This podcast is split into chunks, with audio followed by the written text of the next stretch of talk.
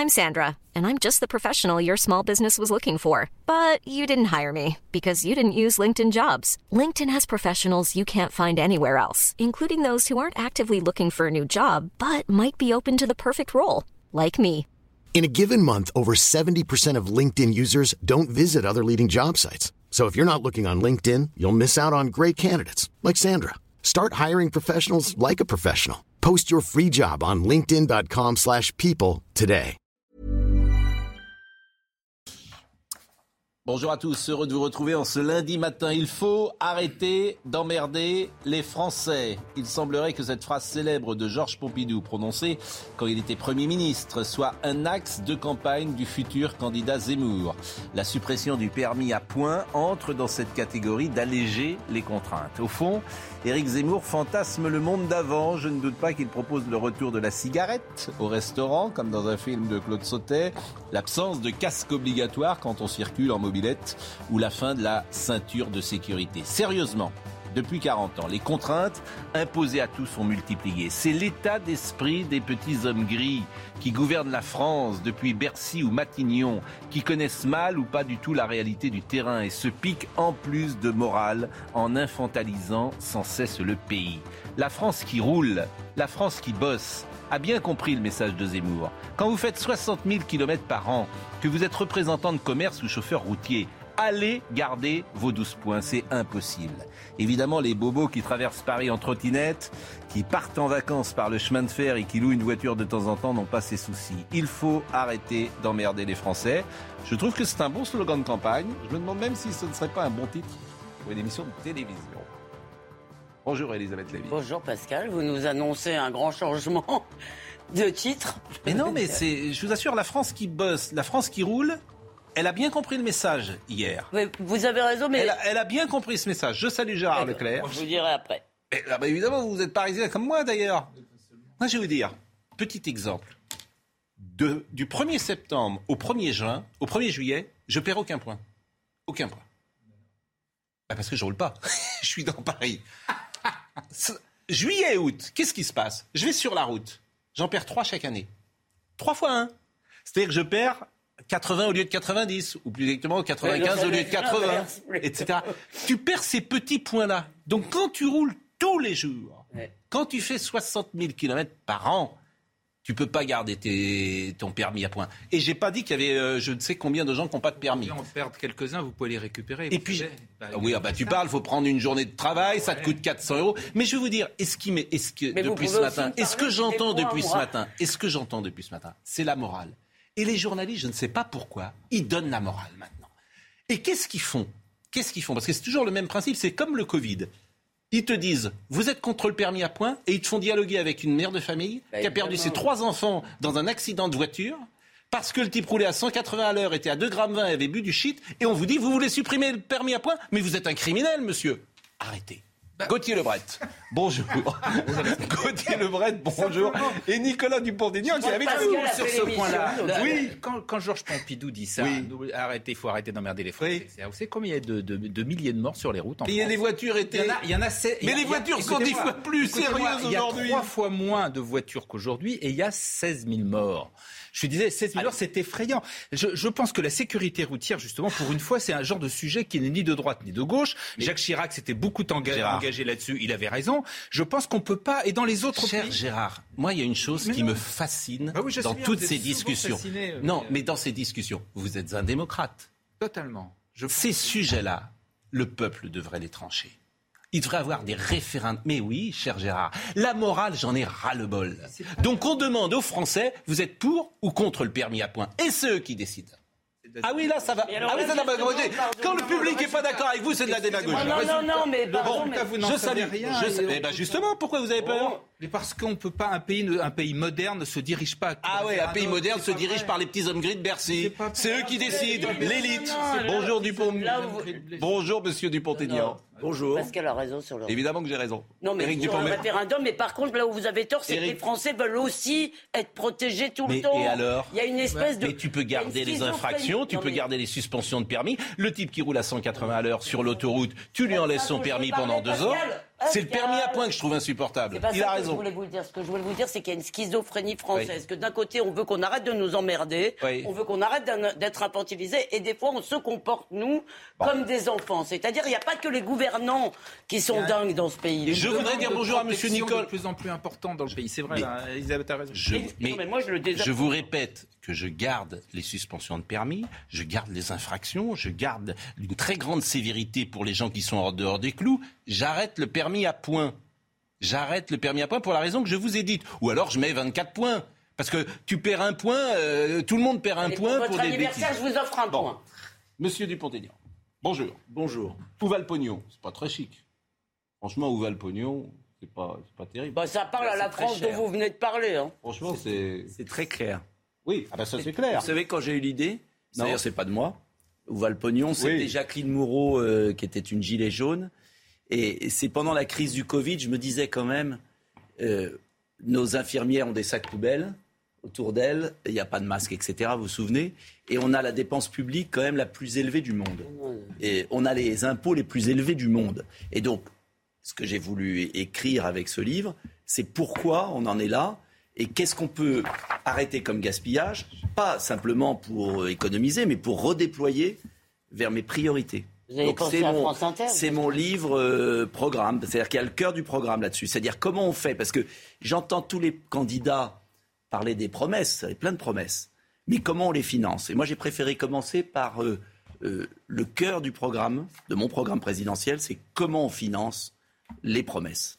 Bon. C'est autrement plus important. On va en parler. Si on veut qu'il y ait une crédibilité. On va en parler. euh, je- vous voyez, je, Je voudrais revenir quand même sur le permis à points. Je Oui. l'ai proposé en 2017 de le supprimer? de le réformer complètement Oui. et de le supprimer, c'est-à-dire d'avoir un système beaucoup plus dur vis-à-vis des chauffards. Bien sûr. Des millions de gens qui roulent sans permis aujourd'hui. Oui. Et puis, en revanche, d'arrêter avec ce système Ah, bien sûr. qui est complètement aberrant. Mais je, je Mais vous c'est pas les chauffards qui roulent sans permis, c'est ceux qui ont, permis, qui ont perdu Non. comme Pascal un point après l'autre. Oui, parfois c'est ça. Elle a raison d'ailleurs. Non, non, Elle a raison. Excusez-moi. euh, Elle a raison. C'est parfois il y a c'est. des, je- j'ai beaucoup soutenu une association, justement, vous parliez de mères de famille Oui.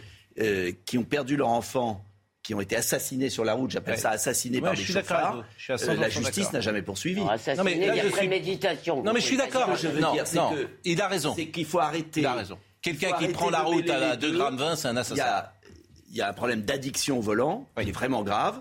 Et il faut être impitoyable là-dessus. Et en revanche, il faut complètement revoir le système du, du permis à points. Mais on le réclame depuis des années. Bon, on va être avec Bernard Darniche dans, dans un instant. Mais vous voyez, par exemple, On peut faire les deux.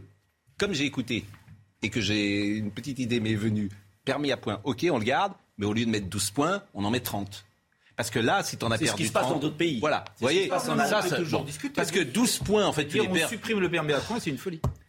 Ah bah On oui, non, mais vous êtes... Non, non, mais je dis au contraire, on peut, on on peut l'aménager. Ça. Mais vous êtes la mo- Moi, je suis fasciné combien de journalistes font de la moraline et donnent des. Vous, êtes, vous savez ce qui est bien pour ça, les gens. Pascal quoi. Pro. Vous savez ce qui est bien pour les gens. Pascal Pro, une fois qu'on a dit ça, Oui, pardonnez-moi. parlez pas trop. Ah je bah, vous avais dit avant l'émission. oui, bah, si vous m'invitez, c'est que pour que je dise un mot Voilà, sur un sujet important quand même. Oui. Euh, si il y a une autre euh, remarque beaucoup plus importante, c'est le contrôle technique. Oui. Qu'on qu'on fasse une gratuité du contrôle technique, qu'on permette vraiment aux gens de pouvoir euh, améliorer leur voiture, ça, ce serait très précieux. Je salue Bernard Darniche qui est avec nous et qui va nous donner son avis, qui est un pilote. Il va nous dire si un ancien pilote, il va nous dire si c'est important. Simplement, simplement. Avant le permis à point, je voulais qu'on commence cette émission. On a pris un petit poil de retard parce ce qui s'est passé à Montrouge, parce que on a un exemple concret de la justice en France. Donc moi, je veux bien qu'on me dise que la justice n'est pas laxiste, mais on a, c'est sous nos yeux. Et puis après, chacun peut donner son avis. Vous allez voir cette séquence. C'est un homme qui menace des policiers avec deux couteaux. Deux couteaux. Vous allez la voir, la séquence. Elle va partir.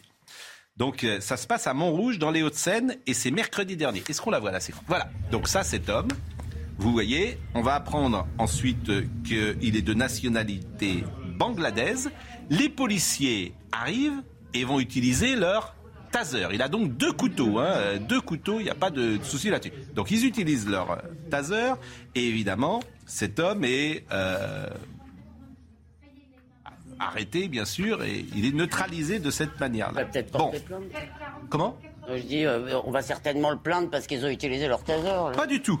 Il a été jugé en comparution immédiate au tribunal correctionnel de Nanterre. Vous me suivez euh, toujours. Eh bien, cet homme a été relaxé pour les faits de menace. Relaxé pour les faits de menace devant les policiers. Et vous savez pourquoi? Mais parce qu'on considère que ce n'est pas une menace. La justice française considère que ce monsieur n'a pas menacé les policiers. Qu'est-ce que les jeux disent bah, Le prévenu a été relaxé pour les faits de menace, mais a été coupé d'une peine de trois mois de prison, trois mois de prison, avec sursis, pour le port illicite de ces deux couteaux. Non. Donc il avait les deux couteaux, il n'a pas menacé les policiers, pas du tout, et il est dehors. Et il est dehors. C'est-à-dire que vous avez un homme qui, a mercredi dernier, était avec deux couteaux dans la rue, il est dehors. Bravo la justice française. Il n'y a pas de souci. Alors, euh, je trouve ça absolument inc- je trouve ça incroyable. Un vrai je trouve ça incroyable. Alors, après, je veux bien qu'on m'explique ce qu'on veut. On va voir le sujet euh, d'Alexis euh, Vallée et vous allez pouvoir réagir. C'est une peine qui fait réagir à la sortie du tribunal de Nanterre. L'individu bangladais est relaxé pour les faits de menaces de mort qui lui sont reprochés.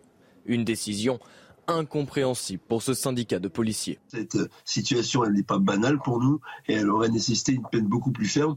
Et la relaxe sur les menaces euh, avec armes envers les policiers est quelque chose qu'on ne comprend évidemment pas. L'homme a toutefois écopé de trois mois d'emprisonnement avec sursis pour usage illicite de stupéfiants et port d'armes. Mais est-ce suffisant? On peut s'étonner aussi qu'il n'y ait pas une mesure administrative à l'issue de l'audience, puisqu'il s'agit d'un ressortissant étranger débouté d'asile, et même s'il a fait appel de, ce, de cette décision de débouté d'asile, euh, le ministre de l'Intérieur, le préfet ont la possibilité, en urgence absolue, d'expulser cet individu qui présente manifestement une menace pour l'ordre public. Selon l'Office français de l'immigration, les Bangladais représentent cette dernière semaine 16,6% des demandeurs d'asile en Ile-de-France. Donc toujours la même chose, pour prendre un café en terrasse, il te faut un passeport sanitaire, mais un type qui se balade avec deux couteaux, qui est de nationalité étrangère, non seulement il, il est débouté, mais il n'est même pas euh, renvoyé dans son pays. Non mais il y, a- Ah, oui. il y a un truc, si vous voulez, qui est frappant en plus. Moi, C'est ces- terrifiant, hein, franchement. Dans toutes ces affaires. Et ça, c'est parce qu'on le sait. Non, mais dans c'est tout- parce que c'est filmé. D'abord, c'est ce que- Autrement, euh, on ne le saurait même Attendez, pardon, c'est ce que j'allais vous dire. D'abord, moi, je n'en ai pas entendu parler, comme d'habitude. Comme d'habitude. Mais surtout, ce qui me frappe depuis quelques semaines, si vous voulez, c'est qu'à chaque fois qu'il y a soit une attaque de policier, un type qui sort un couteau, et puis en plus, derrière le jugement dont vous avez parlé, tout le monde nous dit Ah, mais vous pouvez pas. On dit plus pas d'amalgame, hein, l'expression a disparu. Mais on nous dit ce sont des incidents isolés. Sauf que il y a des milliers d'incidents isolés dans notre pays tous les jours. Alors, excusez-moi, trois points, ça fait une ligne. Et pourquoi c'est il plus- n'est pas reconduit, par exemple? Pourquoi il n'est pas reconduit pourquoi Parce qu'on est est un État veule. C'est- Mais des, des cas comme ça, moi j'en Oui. ai depuis des années, je, Et- je tempête là-dessus. C'est pourquoi la, la- la seule solution, Mhm. c'est qu'à chaque délit, il y ait une vraie peine prononcée, une vraie peine. Et c'est le rôle aussi des peines incompressibles, c'est le rôle de l'expulsion des clandestins. C'est quand même François Hollande qui a supprimé le délit pour la situation irrégulière en France. N'oubliez pas. Oui. Donc, il faut rétablir un délit de situation irrégulière. Il est irrégulier. Et puis, il faut aussi, bien évidemment, que les, les demandeurs d'asile, les cas des demandeurs d'asile soient traités aux frontières, dans des centres euh, d'examen de demandeurs d'asile. C'est la seule manière de gérer le problème. Car je vous rappelle que c'est 85% des déboutés qui ne sont pas expulsés. Et encore les Et 15%. 85% des demandeurs sont déboutés en plus. Euh, non, 70, 70, qu'importe. bon. Mais, euh, et attendez, dans les 15% qui sont expulsés, vous savez où c'est la plupart? C'est ceux de Mayotte qui sont reconduits aux Comores. Donc en fait, quand on réalise, c'est que les 70 000, selon les années, de déboutés du, du droit d'asile ne sont pas reconduits dans leur pays d'origine. C'est ça le problème. régularisés dans 5 ans. C'est le problème majeur. Gauthier Lebret, vous savez que, alors vous êtes jeune, brillant, talentueux, mais si vous ne faites pas violence, vous ne parlez jamais dans, dans ce... Je, je commence à comprendre, oui. Je suis souvent au point rédac, comme vous dites, la, cage, pour reprendre votre expression. Donc là, on nous donne la parole et on la prend. Là, c'est vrai que c'est plus là, compliqué. vous parlez Il faut jamais. batailler, quoi, un petit peu. Bon, on va parler d'Éric Zemmour. C'est vrai que vous suivez en ce moment Éric Zemmour. Euh, Un fait divers comme celui-là Oui. nourrit son discours et, Oui. et fait recette dans euh, son Alors, électorat, en tout cas. euh, le permis à point, il en a parlé hier euh, au grand jury sur RTL. Euh, Pas seulement, il a, il a parlé aussi de, l'interdiction des 30 km/h dans, dans les fait, villes, ouais. du retour aux 90. tout à fait. Et ça, c'est parce que moi, je vois le retour des Gilets jaunes en suivant Éric Zemmour. Quand je vais dans les villes Ouais. avec, euh, pour suivre Éric Zemmour, Ouais. je vois le retour des Gilets jaunes. Donc Ouais. Éric Zemmour voit aussi son- ce retour des Gilets jaunes. Et ces mesures-là, évidemment, leur parlent, Oui. fait recette. Est-ce qu'il peut les capter? Il aimerait bien, vu qu'il aimerait capter à la fois l'électorat bourgeois et l'électorat des classes populaires et les réconcilier. Et selon lui, Marine Le Pen ne parle qu'aux classes populaires Mm. et elle est donc dans un ghetto électoral. Et là, ce qui est intéressant avec cette mesure qu'il a proposée, c'est une des premières mesures où là, il attaque la France populaire. hein. La France, et il va sur le terrain de Marine Le Pen, qui n'y avait peut-être pas pensé ou pas. Ça va être intéressant d'entendre sa, sa- sa réponse.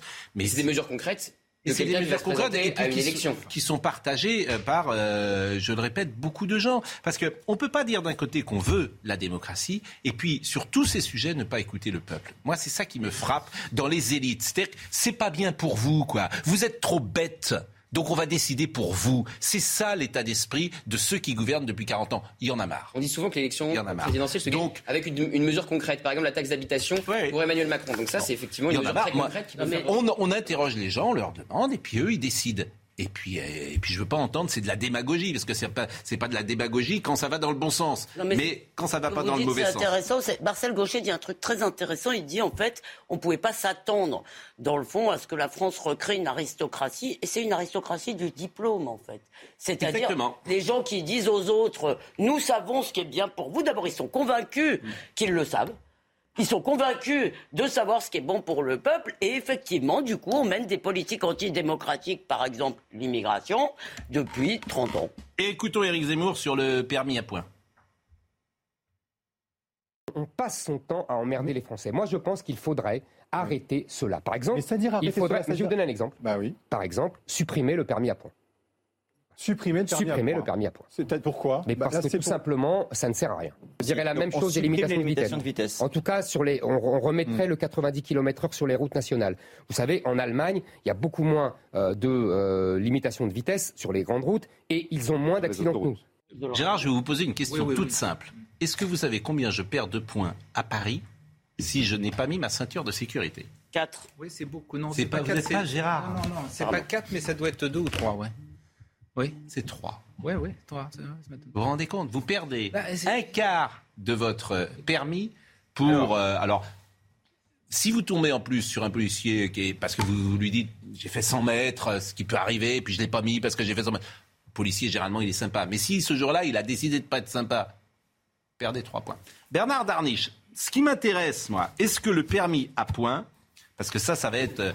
J'ai entendu ce matin déjà euh, les, associations de victimes qui sont montées au créneau, et c'est celles qu'on va faire monter au créneau, forcément d'ailleurs. Et puis, il faut, faut avoir une pensée, bien sûr, pour euh, les victimes de la route. Mais est-ce qu'il y a un rapport entre le permis à points et les morts sur la route?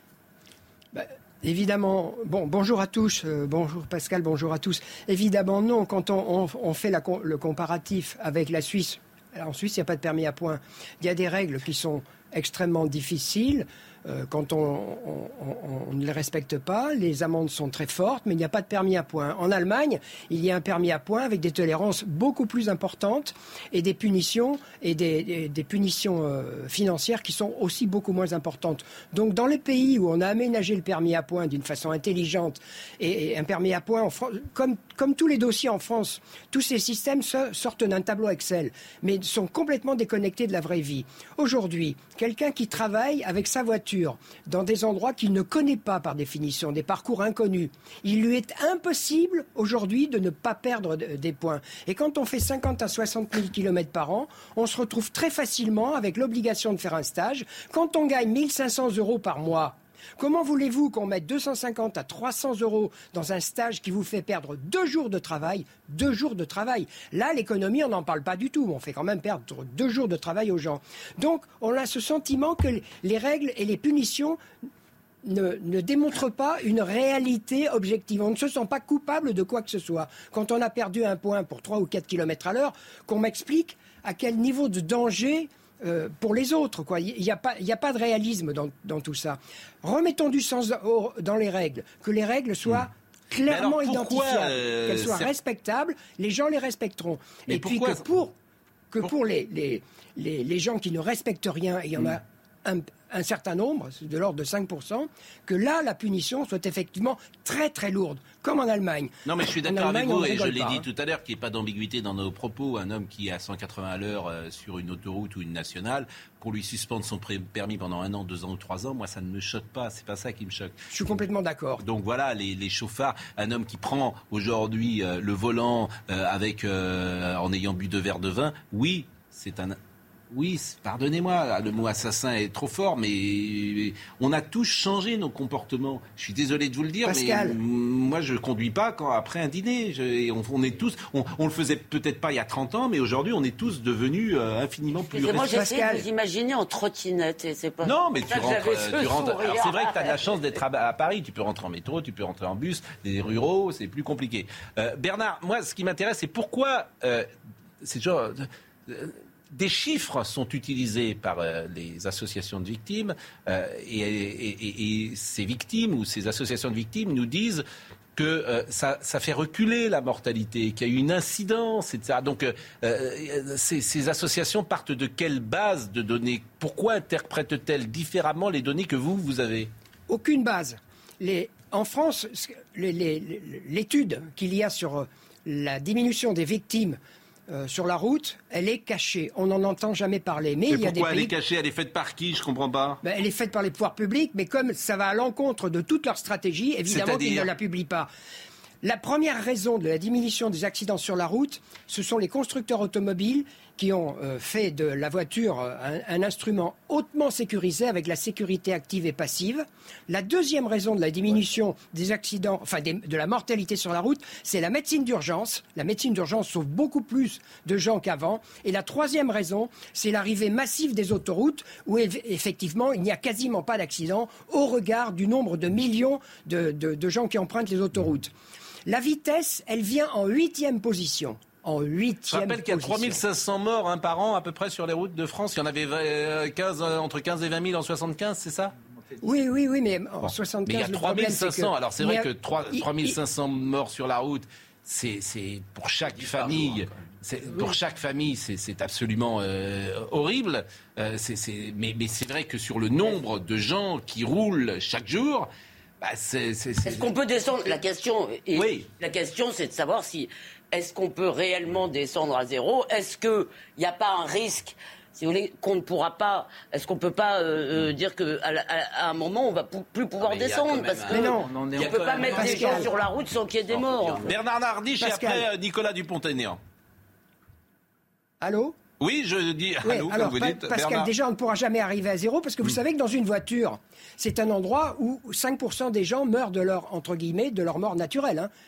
Ah Ce sont des statistiques qui n'apparaissent jamais. Aujourd'hui, quand quelqu'un a un accident et qu'il ait eu un AVC, qu'il ait eu une perte de connaissance, c'est un accident de la route, alors qu'il serait mort de toute façon. Ça, ce sont des statistiques qui n'existent pas en France.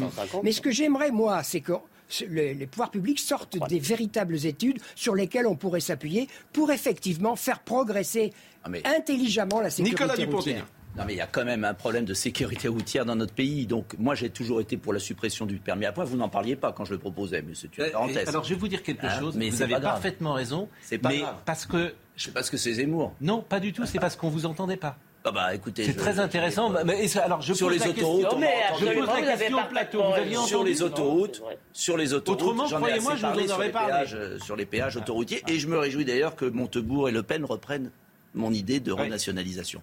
Mais au-delà de ça, la permis à point, il faut l'enlever ou le réformer. J'avais proposé en 2017 que les qu'il y ait une marge de 5 km heure pour empêcher et qu'on passe à 24 points. Bon, c'est simple. Ouais, bah, La vraie question, si on veut enlever la 24 sécurité, points, si on veut rétablir, si on veut rétablir la sécurité routière, c'est une minorité de personnes qui sont des chauffards, Oui. euh, qui sont drogués ou alcooliques, qui tuent à répétition. C'est ça. répétition Il y a de des chauffards. Non. Je- vous Pascal. plaisantez Il y a des chauffards qui ont eu des accidents mortels, qui reprennent le volant sans permis. Il y a un nombre de personnes considérables qui roulent sans permis et sans assurance dans notre pays.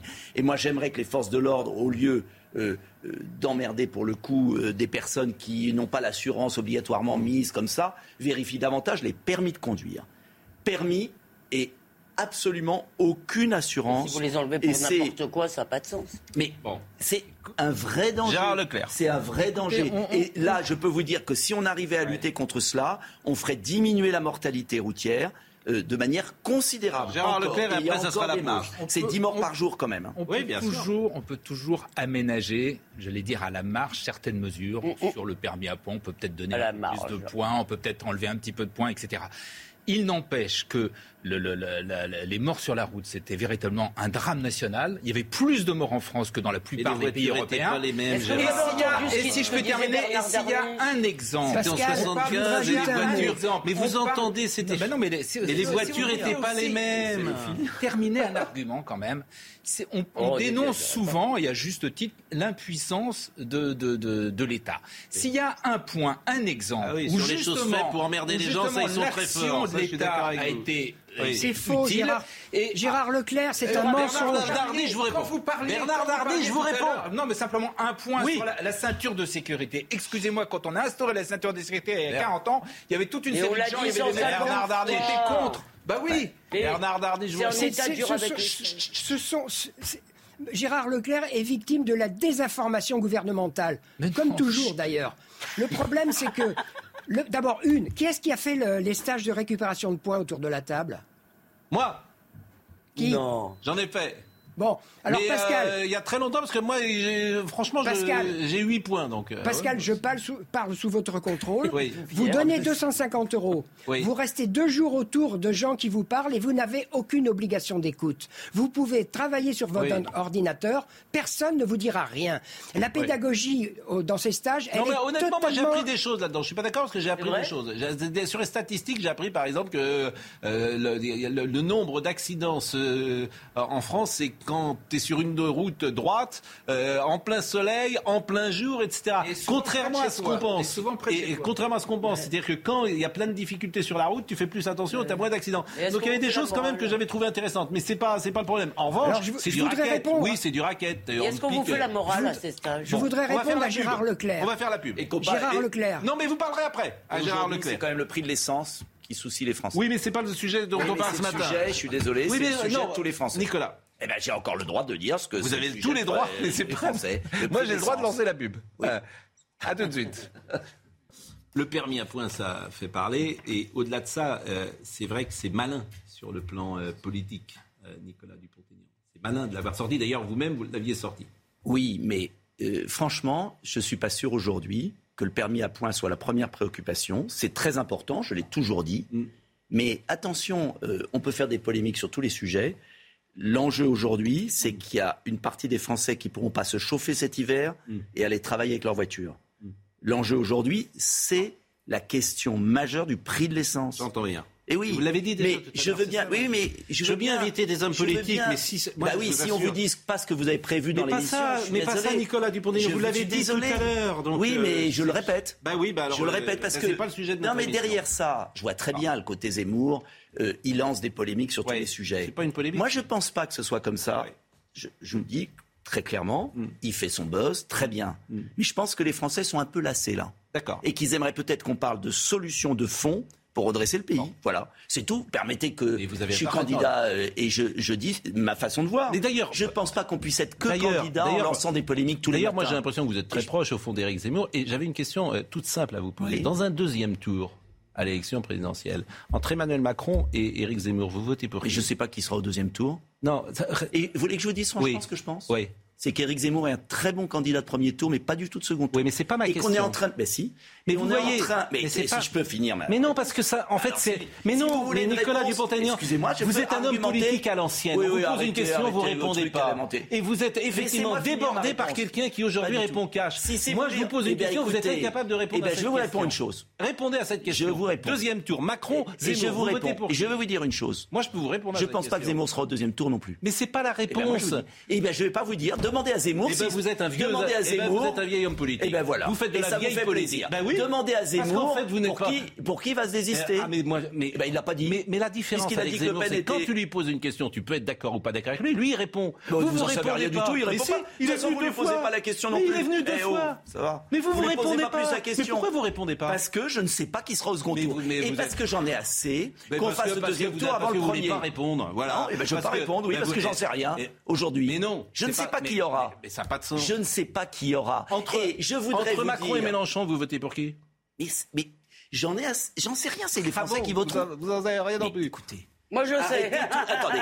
Mais non, Arrêtez, mais bon. c'est les oui, mais vous m'aimez bien, mais vous me euh, servez de moi comme punching ball. Mais pas du tout. Euh, je suis désolé. Vous votez Zemmour, très bien, mais j'ai encore le droit. J'ai encore le droit. J'ai encore le droit. Écoutez, on peut avoir une argumentation. Je sais qu'on est dans. C'est de la vieille politique eh de ne pas répondre aux questions. Non, j'ai tout. Vous écoutez, ne répondez je pas. Je suis le seul au deuxième tour. Vous ne répondez pas aux vous questions. Vous finir un peu. Non. Eh bien, si. Ça vous apprendra. Je suis non. Écoutez, vous n'êtes pas le. J'ai encore le droit de répondre. Mais vous ne répondez pas. Justement. Je suis le seul qui, au deuxième tour de 2017, a pris une position. Ah, alors, j'ai pas de leçon à recevoir sur les deuxièmes tours. Bon en revanche, ce que je dis, c'est que vous êtes en train de faire à nouveau le premier tour avant le second. Hmm. Est-ce que les Français ont le droit de choisir Est-ce que les Français ont le droit de choisir Je ne sais pas qui sera au second tour. Moi, j'ai envie d'y être et je fais ça pour ça. Non, mais on peut faire des J'en ai assez mais des hypothèses, vous savez très bien que je ne voterai jamais Macron.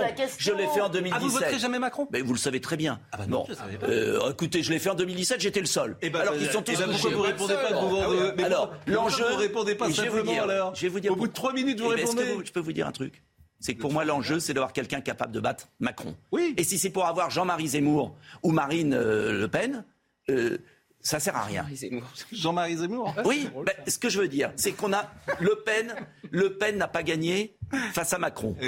Zemmour veut la doubler par la droite ou l'extrême droite. Vous, pensez que vous pouvez gagner Face à Macron, beaucoup plus que Zemmour ou Le Pen. Ah, non, vous êtes. Euh, oui, beaucoup plus que Zemmour ou Le Pen. Vous, faut croire en soi, mais vous pensez que vous avez plus de chances beaucoup que plus. Euh, Marine Le Pen, Xavier Zemmour, Bertrand ou Éric Zemmour Non, je ne parle pas de Bertrand. Je parle que Zemmour ou Le Pen. Parce que le problème, encore une fois, c'est pas de faire des coups pour être au deuxième tour, hmm. c'est de gagner le deuxième tour. Et, plus vous vous extrémisez, hmm. plus vous vous polémiquez, plus vous divisez les Français comme aujourd'hui. Oh, sur le Covid, vous croyez que vous allez gagner le deuxième tour Et sur le Covid, vous, avez des positions. En quoi Éric Zemmour ou Marine Le Pen sont plus extrémistes que vous? Bah, je pense sur la manière dont euh, euh, je propose des solutions aux Français, euh, la manière dont je refuse les polémiques stériles, la manière dont j'essaye d'être concret, la manière dont j'ai eu un parcours 22 ans maire où j'ai résolu les problèmes. Je pense que je suis beaucoup plus rassembleur que les deux autres. Le même électorat, il vous laisse pas grand-chose pour le moment. Mais vous en savez rien. Vous en savez rien du tout. Vous voyez là, franchement, d'accord. D'abord, je savais rien du tout. Vous faites monter. Donnez-moi, donnez le quart, donnez-moi le dixième du dixième du temps d'antenne. Il y a une partie, Nicolas bien évidemment, mais pas, pas seulement. Nicolas Dupont-Aignan. Et donnez-moi le dixième du temps d'antenne que vous lui offrez, et vous verrez qu'on montrera. Bah, euh, euh, franchement, Nicolas Dupont-Aignan. Bon, D'abord, moi j'aime bien parce que c'est un peu musclé. Vous avez vu notre euh, échange et du, coup, il en sort quelque chose de plus intéressant que dans la première partie. Vous me posez des questions, j'ai le temps d'y répondre à ma façon. Pascal. Et pas obligatoirement de la façon dont vous voulez. Si, mais moi je pense aux téléspectateurs. Le téléspectateur, je m'en fiche. Envie je vous par... du téléspectateur Je m'en fiche au sens, je ne cherche pas à faire de l'audience. Attention ah, attendez, vous savez très bien ce que je veux dire. Vous savez très bien ce que je veux dire. Je ne me. Non mais attendez, je veux... vous pensez à eux, mais moi je ne me pense pas quand je parle à ce que va penser le téléspectateur, est-ce que ça va être bon pour moi ou pas bon. Ah, je, parle en fonction de mes convictions pour le pays. Eh ben, et je parle en fonction de eh ben, solutions que eh ben, j'apporte. Et je pense que la démagogie n'est pas la meilleure chose pour le pays non plus, ni pour les Français. J'entends bien, mais quand je vous pose la question au deuxième tour, j'en sais rien aujourd'hui. Bah, qui aura au deuxième tour Qui aura au deuxième tour Mais qui aura au deuxième tour En tout cas, c'est euh, intéressant. Tout le monde sait ce que je pense du pays. C'est intéressant. Plus proche. Maintenant, je veux qu'on puisse battre Macron. J'ai entendu. Ah bah, euh, allez avec euh, Marine Le Pen ou euh, Éric Zemmour, ils sont devant vous. Si je... Devant moi, ça veut dire quoi? Bah, Ça veut dire qu'ils sont en plus des électeurs qui sont en... mais, bah, au jour des journées. Des sondages avec une bulle médiatique? Oui. Euh, attendez. Bah, je sais pas. Êtes... Il est sur le terrain. Là, vous êtes oui, sur le terrain. Attendez. Il est sur le terrain. Oui. Le Bret, les salles sont pleines. Vous faites des salles, vous remplissez les eh salles. Et oui, on a rempli une salle, mais vous n'êtes même pas venu. Ah bah, bon. Enfin, 1200 personnes plusieurs week-ends de suite. Euh, et alors? Et alors? Et alors, ça veut rien dire. C'est une bulle médiatique qui va non, exploser. Mais ça veut dire quelque chose. Est-ce que c'est la meilleure façon de gagner le second tour et de rassembler les Français? Non, mais ça, c'est intéressant. Sinon, je ne défendrai pas mon projet. Bon, c'est le même projet. Avoir non, Nicolas, pas tout à Nicolas Dupont-Aignan. J'ai des points communs. Pardonnez-moi, vous, voyez bien qu'il y a une, vous voyez bien qu'il y a une dynamique autour d'Éric Zemmour. Ça n'est pas que. Vous créez... Attendez, excusez-moi. C'est quand même dingue. Même vous, vous me laissez pas finir une phrase. Oh, j'en ai ras-le-bol. Ça suffit. Je veux dire, vous, ne pouvez pas dire que c'est les médias qui l'a créé. C'est ah, bah, bien évidemment que c'est les médias qui pas créent. les qui créent. Mais bien évidemment, vous l'alimentez, vous le. C'est pas eh ben, c'est une évidence. Je vous dire, laissez les choses se décanter. Nicolas Dupont-Aignan. Laissez le choix aux Français. Bah, Libre à Éric de se présenter. Et c'est un homme de talent. J'ai des points communs je dis en revanche, mais tout le monde le sait. En revanche, Mais pas les regarder. C'est que vous avez des points communs et de talent, mais les y a électeurs, des c'est très électeurs différents. Bien évidemment. Mais Ce c'est les que mêmes. je veux dire, C'est non. les mêmes. Ce que Votre je- jeunesse, Nicolas ce que je votre jeunesse, ça rejoint la jeunesse d'Éric Mais Zemmour. c'est complètement faux. Il y a deux personnes qui l'ont rejoint et vous l'avez monté en épingle. Donc ce que je veux dire. En fait, tous les trucs qui vous plaisent pas, c'est les médias qui les montent en ce épingle. que je veux Il y a des cadres qui sont partis chez. Marine Le Pen aussi. Ce Jean-Philippe Tanguy est parti chez Marine deux Le Pen. Alexandre 15 Loubet aussi. Ouais, C'est des, histoires de politiciens. Est-ce que je peux finir ma phrase Il y a un raisonnement. Je suis mis en cause sur des choses graves. J'estime pouvoir Pas répondre. grave non plus. Si, c'est grave. Non. Parce qu'on me dénie la légitimité d'être candidat sur un programme gaulliste, indépendance de la nation, rassemblement des Français. C'est pas la même chose que l'extrême droite. Je suis désolé ou la droite extrême. Et je suis convaincu d'une chose. C'est que droite. si on veut droite extrême, si on veut Quelle est la mesure de droite que je extrême peux Mais parce que moi, je sais pas ce que c'est que l'extrême droite, Si en je peux finir, je suis convaincu que si on veut virer Macron, Hmm. il faut être capable de rassembler les Français. Et que c'est pas en faisant du Jean-Marie Le Pen bis qu'on va y arriver. Mais c'est pas une ambition de virer Macron. C'est un Euh, projet. on politique termine avec le permis à pense- je C'est pas un projet de virer Macron. C'est un projet politique de retrouver une France qui fonctionne, de redonner une indépendance au pays, de résoudre les problèmes des Ça, Français. c'est une ambition. Concrètement, c'est ce que j'essaie de Nicolas faire. Dupont-Aignan. Et je pense que c'est pas en faisant du Jean-Marie Le Pen bis et que le problème de Zemmour, c'est Le Pen-Zemmour. Il y aura un problème entre Marine Le Pen et Éric Zemmour. Qui choisissent? Moi, je suis gaulliste, je défends une autre vision de la France. Nicolas Qui a des Dupont-Aignan. points communs, c'est une évidence. Oui, mais pas la bon, gauche, euh, mais qui est un peu différente. Permettez que j'existe Ah, mais, et que je le défends. je Mais attendez, euh, vous êtes là ce matin. Et vous, vous- Personne ne vous dénie vous pouvez venir le quand droit vous d'exister. voulez. 0,1% de temps d'antenne et non. 15% pour Zemmour. C'est très bien. Libre à Éric Zemmour. Il apporte quelque Ça, chose. c'est pas vrai. Et je l'aime bien. Bon. Mais entre. Et vous parlez tout le temps. capable de gagner? J'en doute. Bon, euh, on va terminer avec le permis à points. Euh, Bah, vous m'avez posé la question. je mais moi, je, mais c'est, très, franchement, alors je vous trouve Et très bon. regardez ce que je défends, peut-être. Je vous trouve excellent. Il y a suffisamment d'émissions sur Zemmour pour qu'il y ait un autre candidat qui présente ce qu'il a à présenter. Je vous trouve très bon ce matin. Oh, très bon, je sais pas. Excellent. En tout cas, je dis ce que tout je cas, moi, je trouve Et que le titre excellent. du bouquin, Je vous trouve excellent ce matin parce que Et mais- regardez plutôt ce qu'il y a dedans dans le bouquin. et regardez un peu aussi. euh, Polémique. Voilà. Franchement, c'est- c'est c'est le réfrigérateur qui dit au congélateur T'es froid. Hein, franchement. je veux bien que vous parliez de, de polémique. Vous expliquez que le pass sanitaire, faut l'enlever. Il y a une major... il y a C'est pas une 80% des. Français Non, qui sont 62%, pour. Oui, et bon. ce sont des convictions très profondes sur la liberté. Oui, bah, je et suis- et tiens, une différence avec Éric Zemmour, le pass sanitaire le gêne pas. Eh bien, j'ai le droit d'avoir une différence. C'est vrai qu'il est très nuancé sur le pass sanitaire. Ben oui. Oui, Bah, donc, ben, alors, c'est alors, en- l'espèce, il c'est il lui qui est consensuel Et vous c'est qui êtes polémique. Il sait que son c'est électorat est anti-pass-sanitaire. Voilà. C'était ça c'est le bruit chez moi. Mon congélateur le disait choix. un Bernard Darniche. C'est bien qui que est les froid. Français aient le choix. Euh, je sais même plus où on en est dans notre émission. Euh, Marine, on a vu le sujet ou pas sur le permis à points? On l'a même pas vu. Bon alors, voyons le. On l'a même pas vu. Vous voyez, bon, vous me troublez. Regardons le sujet. Pourrait-on se passer du permis à points? En France, plus de 11 millions de points sont retirés chaque année et les recouvrer coûte cher. Comptez 240 euros pour un stage de récupération de 4 points, ce qui pousse certains à demander la suppression du système instauré en 1992. est une punition permanente organisée par l'État, puisque rien n'est fait pour euh, que les citoyens récupèrent facilement et rapidement leurs points. Sinon, passer par des stages, en plus d'une amende et une obligation de poser le jour de congé. Donc, c'est quand même pas non plus la double peine, mais la triple peine. De leur côté, 40 millions d'automobilistes français sont partagés. Je pense que c'est démagogique euh, parce que le permis à points, ça permet de réduire la, la mortalité sur les routes parce que quand on n'a plus de points, eh ben, on passe un stage de, pour récupérer des points, on se responsabilise un petit peu. C'est une dépense qui est un peu inutile, effectivement. Donc ouais. Même si euh, je pense qu'il y a certaines mesures qui peuvent être, euh, permettre d'alléger un peu les choses, la suppression totale me paraît euh, pas forcément une bonne idée.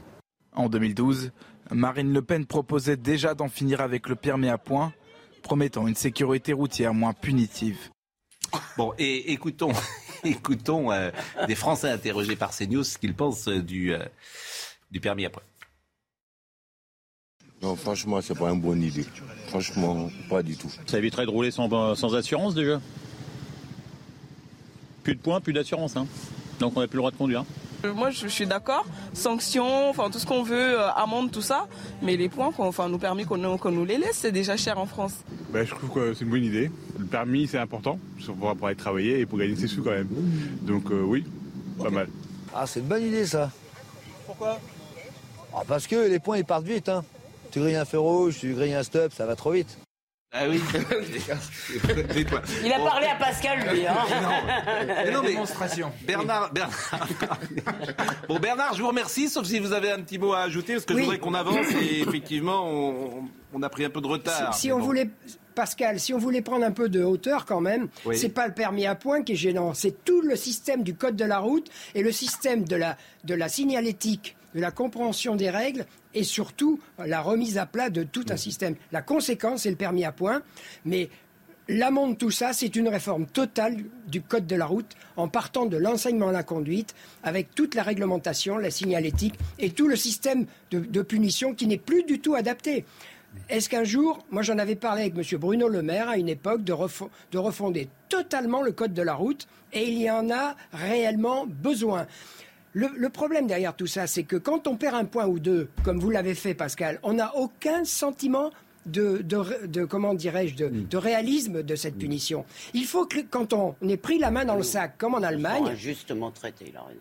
Mais vraiment qu'on se sente J'ai compris coupable. Bernard Darniche, mais là si je suis obligé de vous pas couper parce coupable, qu'autrement tout le monde fait des tunnels, donc euh, une nouvelle fois je fais la police. Je vous enlève deux points. Merci euh, Bernard Darniche, vraiment merci et euh, c'était très intéressant de vous écouter. Candidat ou pas, j'avais dit vendredi qu'il pourrait se présenter le 9 novembre, qui est le jour anniversaire de euh, la mort Général de Gaulle. du général de Gaulle. Hier, il était à RTL. Je suis passé euh, le voir et on a discuté ensemble dans les loges. Il m'a dit que ce n'était pas la première fois que je disais une connerie. Je le cite. Il faut se méfier des symboles. Donc, Il chasse les symboles là, en ce moment, Zemmour. donc manifestement, ce ne sera pas le 9 euh, Avant le novembre. 15. Bon. Avant le 15. Mais en revanche, la vraie question qu'a posée euh, Nicolas Dupont-Aignan et qui m'intéresse parce qu'elle nous intéresse, nous, aux journalistes. En gros, vous nous faites le procès d'être pro-Zemmour parce qu'on en parle. Bon, j'entends Non, ça. je ne fais pas le procès. Soyez gentil, laissez-moi terminer. Alors, je- si vous me dites... Bon. Ah, vous dites, vous votez Zemmour tout à l'heure, c'est ce que vous m'avez dit. Ce que j'ai dit, bon, c'est que je est-ce demande que je un terminer c'est tout. Est-ce que je peux terminer Bon. Et euh, Elisabeth vous répond en vous disant, bah oui, il y a un phénomène, euh, etc. Bon. Il y a effectivement avec Zemmour quelque chose qui est assez rare et, et qui avait existé avec Ségolène Royal en 2006, c'est-à-dire qu'un attrait du public. Bon. Et ça se traduit par les audiences. Par exemple, j'ai reçu Éric Zemmour à votre place il y a 15 jours. On a fait une audience très importante. Demain matin, je vais voir l'audience qu'on aura faite avec vous. Bon. Si l'audience est la même, je dirais, tiens, il y a une très forte attente de Nicolas Dupont-Aignan. Mais est-ce que... Si, en... en revanche, bon. Et ça, c'est compliqué à entendre pour vous, c'est vrai, parce que c'est l'œuf ou la poule. Après, vous dites, bah oui, vous, vous dites au fond, si j'avais le même temps d'antenne que, que euh, Éric Zemmour, j'aurais la même... Vous savez ce que, même pour Éric Zemmour, aujourd'hui, si j'ai écouté très bien, je ne vous demande pas qu'Éric Zemmour ne s'exprime pas et, Hmm. et que face à l'attrait qui- qu'il représente, euh, pas l'attrait, vous c'est le suiviez pas. Il suscite. Vous suscitiez. Je dis simplement que trop, c'est trop. Un peu d'équilibre, ça serait pas mal. Hmm. ça Et beaucoup de là. Commencent à se dire. C'est bizarre, on ne parle que de lui, c'est tout. Et je n'ai aucune jalousie là-dessus. On parle pas que de lui au France sur le service public, il n'est pas intervenu une fois. Oui, mais d'accord, Si, mais on n'est pas en direct. C'est pas. On est en direct de en attendez, vous n'allez pas donc, imiter euh, dans l'autre sens ce service Donc public. c'est les chaînes info qu'on parle plus que les autres, Parce objectivement. que la moitié du temps, on en parle pour dire qu'il est fasciste, raciste, qu'il mange des enfants. Attendant- Honnêtement, c'est le, c'est les, attendant, c'est les- moi je vois les beaucoup chaînes de. Français quoi, qui me disent. pas d'enfants Excusez-moi, C'est les chaînes info. Je vois beaucoup de Français qui me disent est-ce qu'on peut parler de choses sérieuses?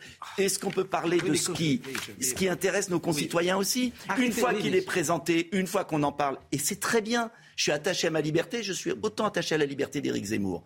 Mais peut-être qu'on peut rééquilibrer Gauthier. un peu. Gauthier, Le euh, temps se d'antenne, présente- ça serait pas mal. Il se présente quand?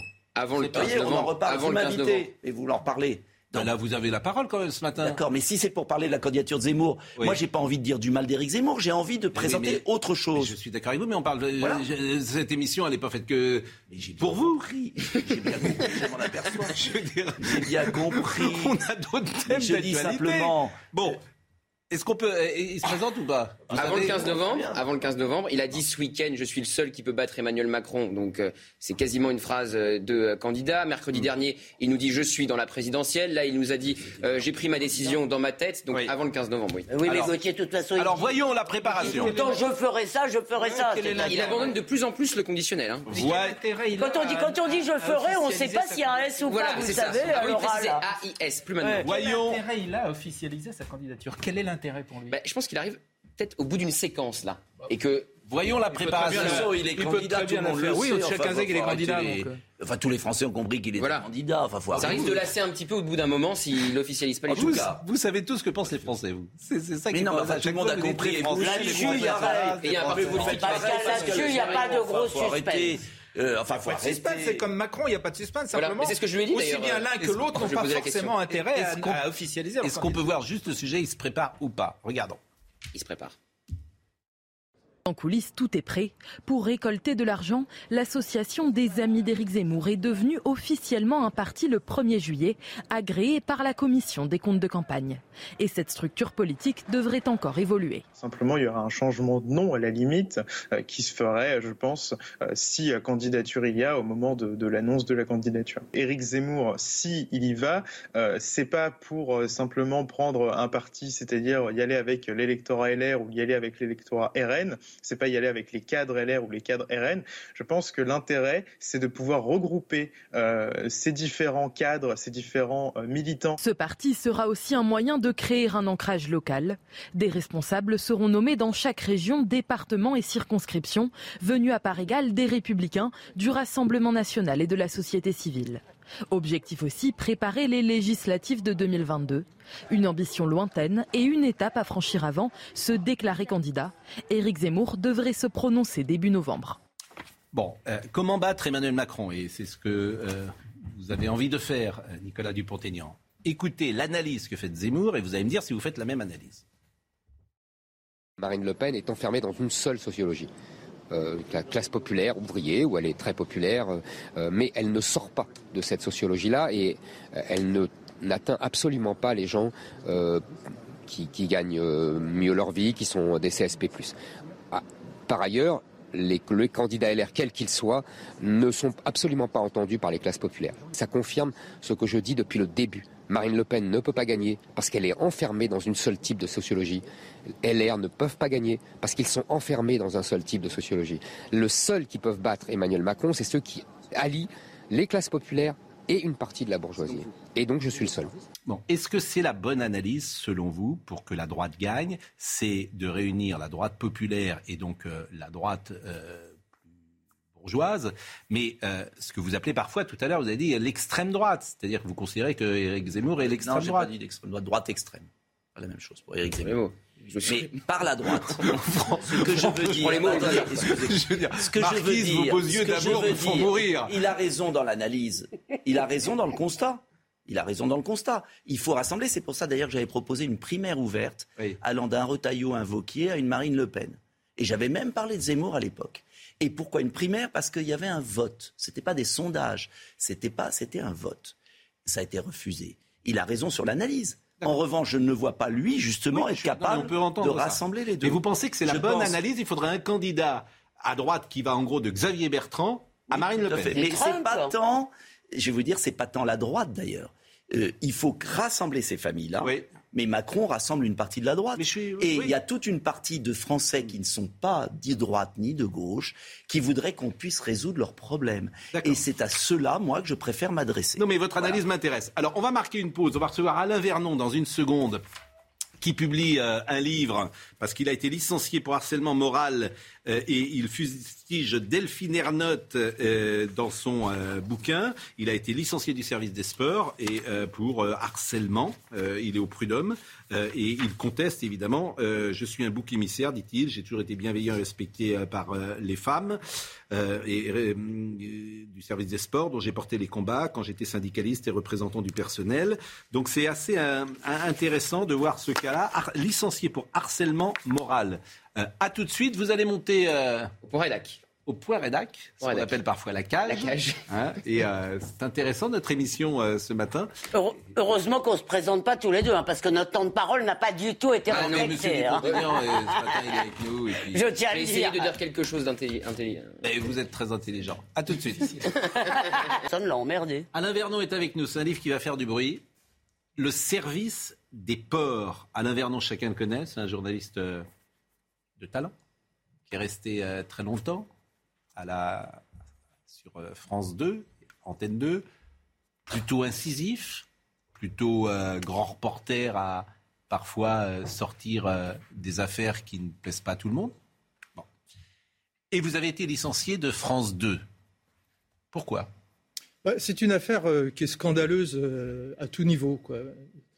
On est trois journalistes à avoir été licenciés du service des sports euh, dans des conditions absolument invraisemblables. Et la direction de France Télévisions a fait preuve d'une légèreté et d'une incompétence absolument incroyable. Bah, ça a commencé d'abord par la présidente Ernotte qui, en 2015, quand à son arrivée, cible sur Europe 1 les, hommes blancs de plus de 60 ans qui étaient trop nombreux dans la France Télévisions, comme si on avait volé notre place. Alors elle aurait dit, euh, il n'y a pas assez de femmes dans les, services à poste de responsabilité, on, est tous d'accord avec elle. S'il n'y a pas assez de femmes, il y a trop d'hommes. Hein. Voilà, mais quelle cible les, hommes comme nous? Bon, déjà, c'était curieux. Euh, ensuite, on arrive euh, en 2020, vous savez comme moi qu'elle était, qu'elle était candidate à la, à, son, à la reconnaissance de son mandat à France Télévisions. Et là, si vous voulez, euh, quand Clémentine Sarlat s'est exprimée dans l'équipe pour dénoncer le machisme du service des sports qui, qui n'existait pas, puisque moi je le connais bien de l'intérieur, ce service, on, on y travaillait bien en, en bienveillance et en, en, respect mutuel. Euh, la présidente a cru tout de suite cette journaliste. Euh, on était condamnés d'avance. Puisque... La journaliste, c'est Clémentine Sarlat, qui a donc fait une interview un jour dans le journal L'équipe pour dire j'ai été maltraité à France Télévisions. Donc du coup, il y a une enquête interne qui a été commandée, hein c'est bien ça? C'est ça. cette, enquête, après l'interview qu'elle a faite. Euh, oui, dès, le lendemain, la présidente Ernotte. Euh, enquête interne commandée par la direction de France Télévisions au cabinet Interstice, dirigé par Valérie Moreau, après les accusations portées par Clémentine Sarlat. Et Interstice avait euh, notamment fustigé l'entre-soi masculin au service des sports de France Télévisions, une ambiance de vestiaire, l'humour graveleux permanent et des clichés très présents sur les femmes qui ne connaissent pas assez bien le sport. Mais vous, qu'est-ce que vous euh, venez faire là-dedans? L'enquête a révélé des comportements ou des mots euh, que vous auriez dit et qui auraient été déplacés? Suite à, aux révélations, enfin, à l'interview de Clémentine Sarlat dans l'équipe, le lendemain même, la présidente Ernotte affirme qu'elle soutient à 100% cette jeune journaliste, sans savoir ce qui s'était passé ou sans savoir si euh, ce qu'elle disait était, la vérité. À la suite de ça, elle a déclenché une, enquête en commandant auprès de cette euh, entreprise interstice qui n'est pas agréée, il faut le rappeler, par le ministère du Travail. Donc déjà qu'une entreprise publique utilise une entreprise qui n'est pas agréée officiellement par le ministère du Travail au lieu de faire jouer l'inspection du travail dans ce cas-là, par exemple. Déjà, c'était assez incroyable. Alors, en deux mois, alors qu'on était en confinement tous à la maison, il y a eu 115 entretiens euh, qui ont été faits de façon euh, très curieuse. Par exemple, j'ai des confrères, des consoeurs même, qui m'ont dit au service, bah, quand j'étais interrogé, on m'a dit Vous êtes sûr que c'est pas M. Vernon qui a dit ça? Mais c'est bien M. Vernon qui a dit ça. Mais c'est une boîte privée interstice, hein, d'accord. Quand vous dites qu'elle n'est pas agréée, c'est. Et donc, il n'avait pas le droit de faire ce travail. Mais euh, donc, une dirigeante d'une entreprise publique a commandé ce travail à une boîte qui n'est pas agréée. Donc. Mais qu'est-ce qu'il est dit dans cette enquête euh, Qu'est-ce qu'il est dit dans cette enquête, dans cette enquête contre vous? Alors dans cette enquête, euh, les 115 entretiens euh, ont été faits donc au pas de charge en deux mois. Visiblement, quand j'étais interrogé, moi personnellement, on m'a dit de toute façon, c'est votre nom n'apparaîtra pas, donc vous pouvez vous lâcher. Donc il y a 115 personnes qui se sont lâchées, à la fois du service, mais aussi des gens qui sont partis de la maison. Et à l'issue de cet entretien, le, DRH m'a convoqué un jour en me disant Monsieur Vernon, euh, vous avez dit des choses très graves euh, dans le service devant tout le monde. J'ai dit Ah bon Curieux, je passe mon temps à défendre les femmes comme. Qu'est-ce que vous avez dit Qu'est-ce qu'on vous reproche que vous avez dit On me reprochait des propos sexistes euh, absolument orduriers que j'aurais prononcés devant des. Par exemple bah, Je la baiserais bien celle-là. D'accord. C'est ça qui est mis dans l'enquête interne. Euh, ah, voilà, on m'accuse d'être un harceleur parce que j'invitais fréquemment et, de façon insistante des jeunes femmes à dîner et à déjeuner, sachant que même ma propre épouse travaille dans la maison. C'était effectivement très malin. C'est très mal. Hein. Donc, euh, bah, c'est des propos mensongers, ou c'est inventé, ou c'est mensonger. Alors finalement, quand le, DRH m'a convoqué au mois de juillet l'année dernière pour me dire, Monsieur Vernon, c'est très grave ce que vous avez dit, donc euh, voilà. Je lui ai dit, mais il me dit, il y a énormément de témoignages contre vous. Donc je me suis dit, bon, sur 115 témoignages, euh, il y a quoi 10, 20, 30 personnes qui m'accusent bah, Finalement, il, restait 4 personnes, dont deux hommes et deux femmes. Et j'ai identifié ces deux femmes. Donc l'une utilisait euh, son attitude, elle a retourné l'argument contre moi. C'est-à-dire que c'est elle qui me, qui me harcelait pour, euh, pour, que je l'invite à dîner, à déjeuner. Et elle prétendait même que je lui devais de l'argent. Et un jour, cette jeune femme est arrivée à mon Et bureau. vous en allez disant- gagner euh, au prud'homme alors Ah, mais Bien sûr, ils vont tous être condamnés. Mais attendez, moi, Vous y a pas- tant mieux. Bon, Gérard, vous connaissez, parce que c'est important, parce que non, vous mais connaissez moi, Alain, vous avez travaillé. bien. Non, mais euh, Gérard connaît Alain. Oui, je connais bien Alain Vernon mais bon, depuis euh, très très longtemps. Je est arrivé à peu près au même même à moment cette discussion. À Antenne 2. La seule chose, moi je ne connais pas le, bien évidemment les détails de cette affaire, le rapport, etc. La seule chose que je peux dire, c'est que il y, a- y avait à Antenne 2, comme dans toutes les rédactions, des, des- des journalistes qui étaient peut-être un peu, un peu lourds, un peu, euh, un peu macho, tout ce que vous voulez. Mais si vraiment, sincèrement, s'il y en a un qui n'avait pas cette image-là, c'est Alain Vernol, franchement. Alain Vernon. Alain, ben, Vernon, pardon. Euh, Vernol, c'est quelqu'un d'autre. Euh, voilà, Hmm. c'est au contraire un. il- D'ailleurs, il il l'a rappelé rapidement, mais c'était un syndicaliste qui, se, Hmm. qui défendait euh, régulièrement ses confrères, avec qui on est parfois on est pas- ses confrères Et c'est terrible pour vous, parce qu'on se dit, il n'y a pas de fumée donc, sans feu. Quoi. On se dit, s'il est viré, Ah c'est qu'il a, il a fait un truc. C'est mal est c'est- fait, c'est clair. Voilà, Voilà, on se dit, il y a un truc qui n'est Non, pas clair. Moi j'aimerais quand même, il y a quelque chose. Moi, moi, ça me fait peur ce que vous êtes en train de me raconter. Parce que, alors évidemment, euh, dire euh, je la baiserais bien celle-là, c'est moche. Mais par exemple, si vous aviez dit, supposons, cette fille me plaît. Ou si vous aviez vraiment invité à déjeuner une de vos consoeurs.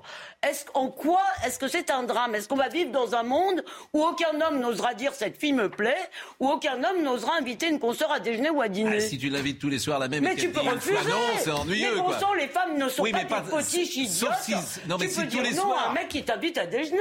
Oui, mais tous les soirs, si tu dis à une fille, est-ce que tu veux dîner D'accord, mais et c'est parce c'est parce que c'est. Bon, en c'est revanche- l'idée David. Non, mais moi j'en ai ras le bol mais qu'on criminalise grave, des comportements affaire, qui relevaient avant de la galanterie. J'en ai ras le bol. Voilà, c'est pas le cas. Mais Clémentine Sarlat, par exemple, si vous me permettez, vous, vous, vous, euh, il y a un chapitre sur elle. Bon, ce que vous écrivez peut est sujet peut-être à discussion, la manière dont vous parlez d'elle. Mais Clémentine, ça, mais Clémentine est une jeune femme pressée et très ambitieuse. Bon, la femme ambitieuse, je trouve que ça commence pas très bien. Beaucoup de... En même temps, on a le droit de dire, excusez-moi, d'un d'un journaliste, homme ou femme, qu'il est ambitieux ou ambitieuse. Faut pas Vous avez raison. plus- alors, on peut plus rien dire. alors. Vous avez raison. Savoir lire entre les lignes. Ah bah c'est pire. Qu'est-ce qu'il faut savoir lire entre Je ne suis les... pas le seul à le penser. Euh, Écoutez, euh, Clémentine Sarlat Vous n'allez pas arranger votre cas, travaille- faites attention. Il a voulu vous défendre, mais, mais, mais vous n'allez pas arranger votre cas. Alors, Elle a, elle a travaillé au service des sports pendant trois ans. Elle est partie en faisant un mail à la direction en disant qu'elle était très contente d'avoir beaucoup appris avec nous. Mm. Et deux ans après, elle nous, elle, elle nous traite de, de- de service de, de macho. Il faut savoir que Mm. 90% du service a voté contre son retour au service. 90% du service. Bon, je lis ce que vous écrivez sur elle. Beaucoup d'étapes traditionnelles de la formation de terrain des journalistes lui sont épargnées. Sa culture sportive se limite trop au rugby où elle assure les interviews des joueurs de l'équipe de France sur le terrain. Son anglais est parfait, son sourire apprécié, mais hors antenne, Clémentine est froide. Qu'est-ce que ça veut dire? Ben, Ça veut dire que, par exemple, elle ne disait pas bonjour au caméraman au point de son avec qui elle travaillait. Elle ne disait pas bonjour au monteur. Elle traitait Bah, avec le mépris beaucoup de gens. Oui. Et elle prétendait faire des reportages qu'on ne pouvait pas passer à tout le sport week-end parce qu'ils n'étaient pas assez bons. D'accord. Volontiers dédaigneuse avec les anciens comme moi, sans enthousiasme à l'heure de faire des reportages pour tout le sport, distante avec les journalistes reporters d'images et les preneurs de son en tournage, parfois agacée par les monteurs, sa vie de star du petit écran lui suffit. Elle réclame même le droit d'exercer son métier en télétravail depuis Bordeaux une partie de la semaine, ce qu'elle obtient. Son implication dans la vie du service lui pèse et elle manifeste parfois des excès d'humeur vis-à-vis de plusieurs journalistes. Elle a surtout franchi beaucoup de lignes jaunes dans euh. ce métier. Elle a menti. Par exemple, elle dit je venais à Stade 2 en pleurant parce que j'étais loin de la, de la rédaction en chef. Or, c'est tout à fait faux puisqu'on a viré le pauvre David Malarme qui était à côté des rédacteurs en chef de son bureau pour l'installer elle.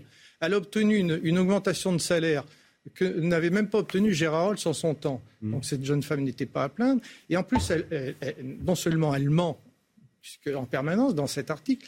Et en plus, elle a franchi des lignes éthiques dans ce métier, alors que moi, par exemple, je défends depuis des années l'éthique, la déontologie de ce métier. Cette jeune femme s'est permis de franchir des lignes éthiques. Oui, parce euh, qu'elle a travaillé, elle a fait des animations et ça. Alors, au début du sujet, alors je ne sais pas s'ils vont être veut- ou pas, Quand on veut critiquer un service des sports, il faut être soi-même irréprochable. vous citez tous les SMS que vous avez reçus pour vous soutenir. Et les 37 courriers de, de confrères. Euh, et vous avez demandé aux gens euh, la publication des SMS qu'ils vous ont envoyés ou pas? Tous les gens sont d'accord pour témoigner avec. D'ailleurs, ils sont venus à mon pot de départ. euh, D'accord. Alors Nelson Montfort après. dit Je suis stupéfait, je connais tes valeurs humaines et tes engagements. Je, suis à ta disposition pour, pour tout témoignage si tu as besoin. C'est bien ça. Moi, je trouve que c'est courageux. Euh, franchement, euh, c'est. c'est- Les gens qui bon. sont encore dans la Non, mais maison. Voilà. Beaucoup de femmes, bien sûr. Non, mais je suis d'accord avec vous. Bon, Gérard Rollos, j'ai vraiment du mal à y croire. Tu as toute mon amitié. C'est marrant parce que tu vois le SMS de celui qui envoie. Il y en a un qui dit je témoigne pour toi. Et puis, euh, il y en a l'autre, il dit J'ai vraiment du mal à y croire. je veux dire, tu as toute mon amitié, dit Gérard Holz. Euh, Claude euh, j'ai envie de vomir. Je suis euh, dégoûté. Donc tout le monde vous écrit, c'est assez intéressant. Fabien Lévesque qui présente tout le sport. Pensez pour toi Alain, lâche rien. Bon, donc je trouve cela disproportionné. Tu es licencié abusivement. Ça c'est Florent Gautreau qui écrit ça. C'est assez amusant. La manière dont les gens... je trouve que le plus fort finalement, et ça c'est bien, c'est, euh, je crois en toi, Nelson Montfort, qui dit Je suis stupéfait, je connais tes valeurs humaines et tes engagements, je suis à ta disposition pour tout témoignage si tu as besoin. En plus, j'ai envie de dire qu'entre Nelson et vous, vous n'êtes pas dans le même euh, type d'activité, euh, dans le même registre, j'ai envie de dire, journalistique. Ça a dû vous faire plaisir, ça. Oui, bien sûr. Non, mais on est tous les deux journalistes du service public depuis longtemps, et bon, c'est quelqu'un que je respecte. Non, il faut bien. Ce qu'il faut bien voir là-dedans, c'est que euh, la, la présidente Ernotte et la direction de France Télévisions, non seulement ils ont été condamnés, vous savez qu'ils ont été condamnés il y a deux mois. Ils ont déjà été condamnés parce qu'ils étaient incapables de présenter ce fameux rapport interstice. Un rapport qui est pour l'instant. Donc là, qu'est-ce que vous, vous demandez combien au prud'homme? Ah ben, D'abord, ils me doivent trois ans de salaire puisque je devais partir après les Jeux de Paris 2024, ce qui pour un journaliste. Oui, mais il y a un préjudice. Par exemple, si euh, vraiment il y a préjudice, ce préjudice, il est important. Bien sûr. Et vous demandez combien au Ils prud'homme vont être condamnés. Bah, écoutez, je ne sais pas. C'est mon avocat qui va, qui va plaider. D'accord. On va voir. Mais, Moi, j'ai, mais- mais la présidente. Non, il faut. C'est un sujet vraiment quelque que je trouve chose qu'il faut- intéressant. Il y a quelque chose que les téléspectateurs doivent bien comprendre. La présidente Ernotte était, en, en- était candidate pour son- le renouvellement de son mandat. Euh, nous, on a servi de bouc émissaire là-dedans. Pourquoi? Parce que devant Quand vous le dites CSA, vous, il y a deux autres journalistes, hein. Écoutez bien ce que je vous dis. Devant le CSA, la présidente Ernotte a promis des sanctions exemplaires au service des sports, puisqu'elle a été interrogée sur cette affaire. Donc, en plein renouvellement de son mandat, pour paraître plus vertueuse que les autres, on a été condamné, on a servi de bouc émissaire. Nous sommes tous les trois innocents, nous n'avons rien fait, mais nous sommes condamnés d'avance. Parce qu'au jour d'aujourd'hui, le féminisme guerrier de cette présidence a conduit à l'élimination de trois journalistes de façon ignoble. Bon, les deux autres, on peut les Alors citer moi, je suis que- féministe comme Ouais. tout le monde. Écoutez-moi, j'ai défendu pendant des années, j'ai défendu les femmes comme délégué de personnel, délégué syndical. J'ai défendu des femmes harcelées. J'ai défendu une femme devant la direction parce qu'on l'accusait d'être trop grosse, des présentateurs de télématin notamment. J'ai défendu les femmes au travers du football féminin. Pendant des années, j'ai porté, le- porté le foot féminin. Je suis aujourd'hui dirigeant d'un club de foot féminin. Non, mais je suis vous croyez que vous, les gens vous connaissent, c'est ce que disait Gérard, si mais- j'étais mais un vous avez harceleur, raison. un salopard d'harceleur, Je confirme tout ce je serais soutenu mais, comme mais- ça. mais Alain Vernon, et c'est pour ça d'abord France que je- Télévisions c'est pour sera ça que je condamné. C'est pour ça que je vous ai invité. Sera condamné. C'est pour ça que je vous ai invité ce matin, puisque on vous connaît depuis de nombreuses années. Et Je vous le répète, tout ça euh, est une bon. affaire scandaleuse. Je m'étonne que les pouvoirs, que la politique n'ait pas encore sanctionné la, la direction de France Télévisions, qui a fait une faute énorme dans cette affaire. Non, ce qui est terrible, c'est l'injustice. Et le, être sali comme ça, j'imagine ce que vous avez dû vivre. C'est abominable. Quand on y réfléchit, c'est abominable. Mais excusez-moi, il faut vraiment faire attention à cette ambiance post-MeToo. On est dans un truc où un mec est coupable d'avance, je veux dire, où une femme qui va se plaindre a raison par principe, si vous voulez, on l'embauche ailleurs. on- Si elle Écoutez, il y a eu plein d'histoires comme ça. Moi, j'en ai ras-le-bol de cette atmosphère parce qu'en plus, il n'y a rien de plus vexant, de plus humiliant pour les femmes que d'être traitées comme des sortes de petites choses, si vous voulez, qu'il faut protéger en permanence avec des lois d'exception. Il y en a marre. Je veux dire, on vit dans un monde. Évidemment, il y a des abus, ça existe, on en a parlé, mais on vit quand même dans un monde où l'égalité est la norme, où les gens qui font ça sont condamnés socialement, les gens les regardent de travers. Arrêtons de dire que les femmes sont victimes partout et tout le temps, à part sur ce plateau. Vous savez pourquoi j'ai choisi ce titre C'est une blague Vous savez pourquoi il y a ce titre, le Le service, des ports ports. C'est tout simplement une expression qu'a employée chez nous une, une femme syndicaliste et journaliste du service des Mm. sports. Pendant des années, elle nous traitait de service des ports. Donc un jour, je lui ai dit, ou t'arrêtes ou on t'attaque en justice. port Imaginez- Où va le pognon Imaginez que j'ai Il parlé reste- du- d'un service de salope. Qu'est-ce qu'on aurait dit Ok D'accord. Bon, où va le pognon Il nous reste 16 minutes et la fin de l'émission, on va la consacrer à Monsieur Dupont-Aignan parce qu'il vient rarement sur notre plateau et c'est vrai que ce livre est pour le coup extrêmement intéressant. Simplement, Jean-Marc Morandini est, avec nous parce qu'il prépare euh, une euh, nouvelle émission, une nouvelle séquence à l'intérieur de son émission.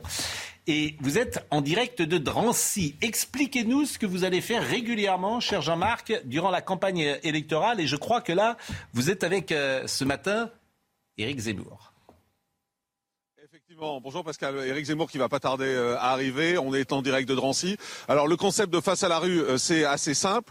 Euh, le concept de face à la rue, en fait, c'est de se retrouver avec des gens, des hommes politiques qui vont intervenir régulièrement à l'antenne et on va les emmener au contact du public parce que j'en ai un peu marre de voir des hommes politiques qui sont toujours dans des studios avec des chroniqueurs. Donc là, ils vont arriver et ils seront avec nous. On va aller au contact de la population. On est à Drancy, vous l'avez dit, c'est à peu près à 12 km euh, de Paris. Avec Éric Zemmour, on va se promener dans les rues. Alors on lui a prévu des invités, bien évidemment. Euh, on lui a prévu de rencontrer, euh, par exemple, une rencontre avec une femme voilée. on a prévu une rencontre avec des gens, des jeunes qui travaillent ici, qui ont le sentiment d'être mis à l'écart. Donc voilà, c'est la vraie vie, c'est en direct, c'est à partir de 10h30. Et c'est un, moment fort de cette campagne parce qu'on commence avec Éric Zemmour, mais j'ai envie d'amener les, autres politiques ou même des, ministres comme ça au contact des gens. C'est ce qui manque, aujourd'hui, c'est le vrai contact avec les vrais gens. Eh ben, merci beaucoup Jean-Marc et vous inviterez peut-être Monsieur Dupont-Aignan qui est avec nous euh, sur ce plateau. Euh, et puis vous remerciez. Il est invité, c'est quand il veut. Voilà. Et puis vous remerciez le monsieur avec qui vous travaillez, qui a un très joli pouce qu'on a vu devant l'écran. et on va vous suivre tout à l'heure. Bon, où va le pognon? Je trouve que c'est, je disais tout à l'heure, c'est un peu trivial, mais c'est vrai que c'est une vraie question. Parce qu'on a tous le sentiment, qui est évidemment euh, une réalité, c'est que l'argent public est mal utilisé. Et que c'est un drame parce que entre les euh, cotisations sociales, les cotisations euh, des salariés, mais aussi euh, des patrons, entre les impôts, entre les taxes, etc., on se dit où va l'argent? Alors, il y a des comment dire, il y a des exemples que vous prenez qui sont formidables. Le coût de l'éolien et du solaire, par exemple, pour les Français. Vous dites en bout de course, c'est le Français qui paye, notamment par le truchement de la S, de la CSPE, contribution au service public de l'électricité, une taxe qui apparaît sur sa facture d'électricité qui représente chaque année plus de 8 milliards d'euros, dont 40% dédiés aux subventions et 17% à l'éolien, afin de compenser le surcoût de ces énergies peu efficaces et polluantes. Donc, as le nucléaire, on pourrait travailler sur le nucléaire, et on est en train de subventionner des... énergies. Ah, c'est ça ou pas? Oui, mais surtout, je propose concrètement d'utiliser cet argent pour faire un grand plan thermique. Parce que là, on aiderait les gens vraiment à isoler leur maison, leurs fenêtres, etc. Pas comme aujourd'hui, ils doivent faire l'avance, etc. Et c'est très compliqué, c'est un parcours. Euh. Et cet argent permettrait à la fois d'être utile pour la planète et puis de réduire la facture de chauffage. Ce que j'ai voulu montrer dans ce bouquin, c'est qu'on peut être concret, thème par thème, vous regarderez, euh, je dis exactement où je prends, ce que j'en fais et ce que ça permettrait de faire. Et quand on voit l'ampleur des sommes, on est sidéré. 20 milliards de fausses cartes vitales et j'ai pris le chiffre le plus bas. Il y en a qui disent 50, 30, 40. J'ai pris 20 milliards. Et comment on fait alors pour... Euh, bah, on, met en place ce que j'ai demandé depuis des années. On avait même fait une proposition de loi, les cartes biométriques, qui font que une carte vitale appartient à une personne. Bien sûr. Et pourquoi on ne le fait pas? Ben, Le gouvernement a refusé une proposition de loi du Sénat qui proposait le, la carte biométrique. Pourquoi? Parce que... Il y a une raison Il y a une raison, c'est que si on supprime ces 20 milliards qui arrosent obligatoirement, il y en a beaucoup qui vont être malheureux. Et je pense que donc, donc, donc, ce que vous dites, c'est que bah, cette fraude, on la met, le gouvernement la met. Euh, il y a deux solutions. En place. Soit l'incompétent. Non, il la met pas en place. Soit c'est ah, l'incompétent. Attendez, je, deux, deux choses. Soit ils sont complètement incompétents. Moi, ce que je crois souvent... ce qui est possible, probable, mais c'est aussi que c'est une sorte de euh, d'anesthésie sociale qui permet. Euh, euh, voilà, je, je, ne comprends pas sur les cartes vitales. J'ai travaillé et j'ai remis exprès les QR codes des rapports pour pas qu'on dise c'est pas vrai. Je vous signale qu'en 2004, Douste Blasi l'avait dit, hein, 2004. je suis et, et tout a été fait pour nier le problème. Il y a quoi? Il y a 10 millions de cartes vitales en circulation Non, non, il y a entre 2 et 7 millions. Voilà. C'est complètement. Et, et, on n'arrive pas à avoir, on n'arrive pas à avoir le chiffre. Alors, par exemple, sur les, fraudes. Les de France 2 vous direz que vous Ah, ben, ils vont me dire qu'on est à 50 Sur les fraudes. Mais c'est entre deux, tous les rapports sont là. Sur les fraudes. Hein. sur les fraudes, vous dites le versement mensuel du RSA sera effectué physiquement dans les locaux des services sociaux. Pour les retraités vivant à l'étranger, une visite annuelle au consulat sera exigée. Ces euh, rencontres périodiques avec l'administration seront multipliées pour d'autres prestations par euh, les caisses de sécurité sociale. C'est-à-dire que le RSA, pareil, il y a fraude? Mais Considérable. Il y a, a d'abord beaucoup de personnes Parce qu'en fait, il y, a le il y a la fausse carte vitale.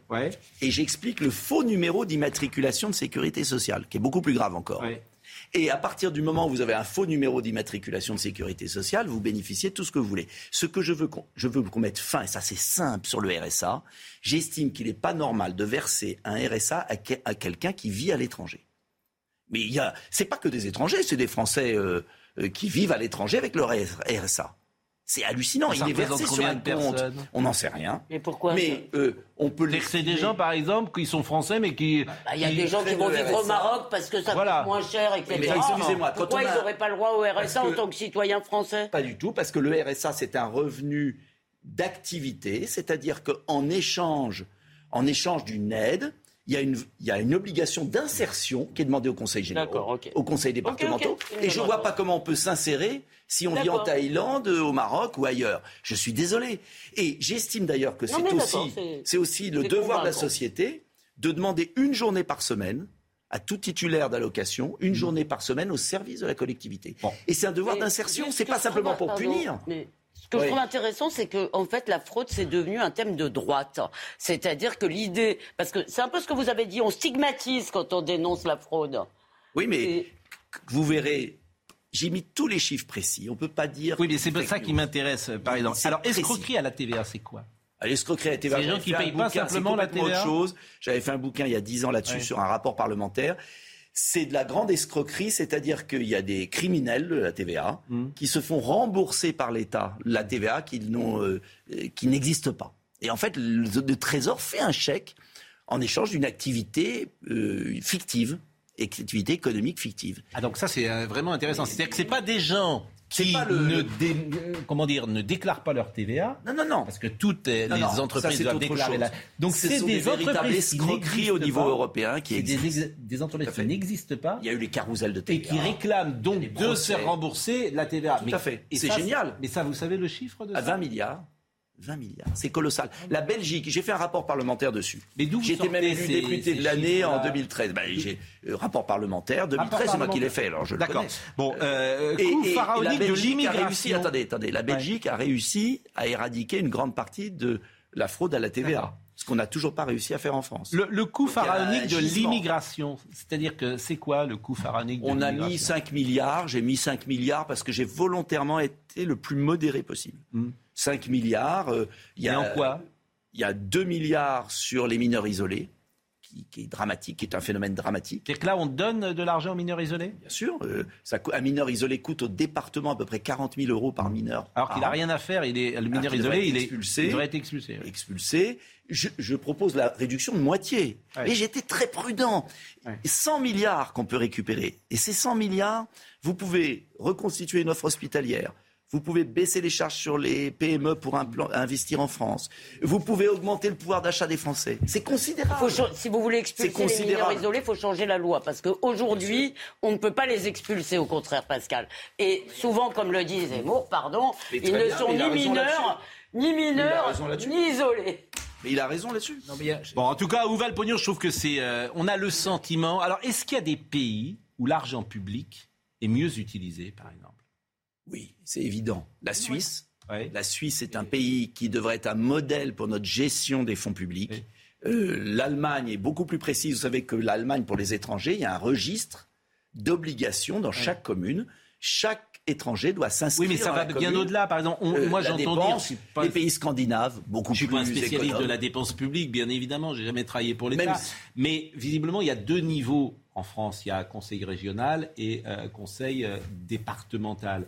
Et ça, c'est aussi de l'argent Oui, mais c'est- c'est peanuts. Oui, mais c'est peanuts. Enfin, oui. Non, mais on va non. faire des économies. Non, mais il y a trop de fonctionnaires. C'est pas une question. Attendez.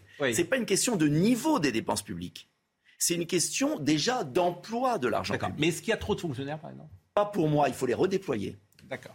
Non, je pense qu'il y a plusieurs niveaux. Il y en a. D'une part, c'est une très bonne idée de faire ce genre de livre et d'essayer de voir.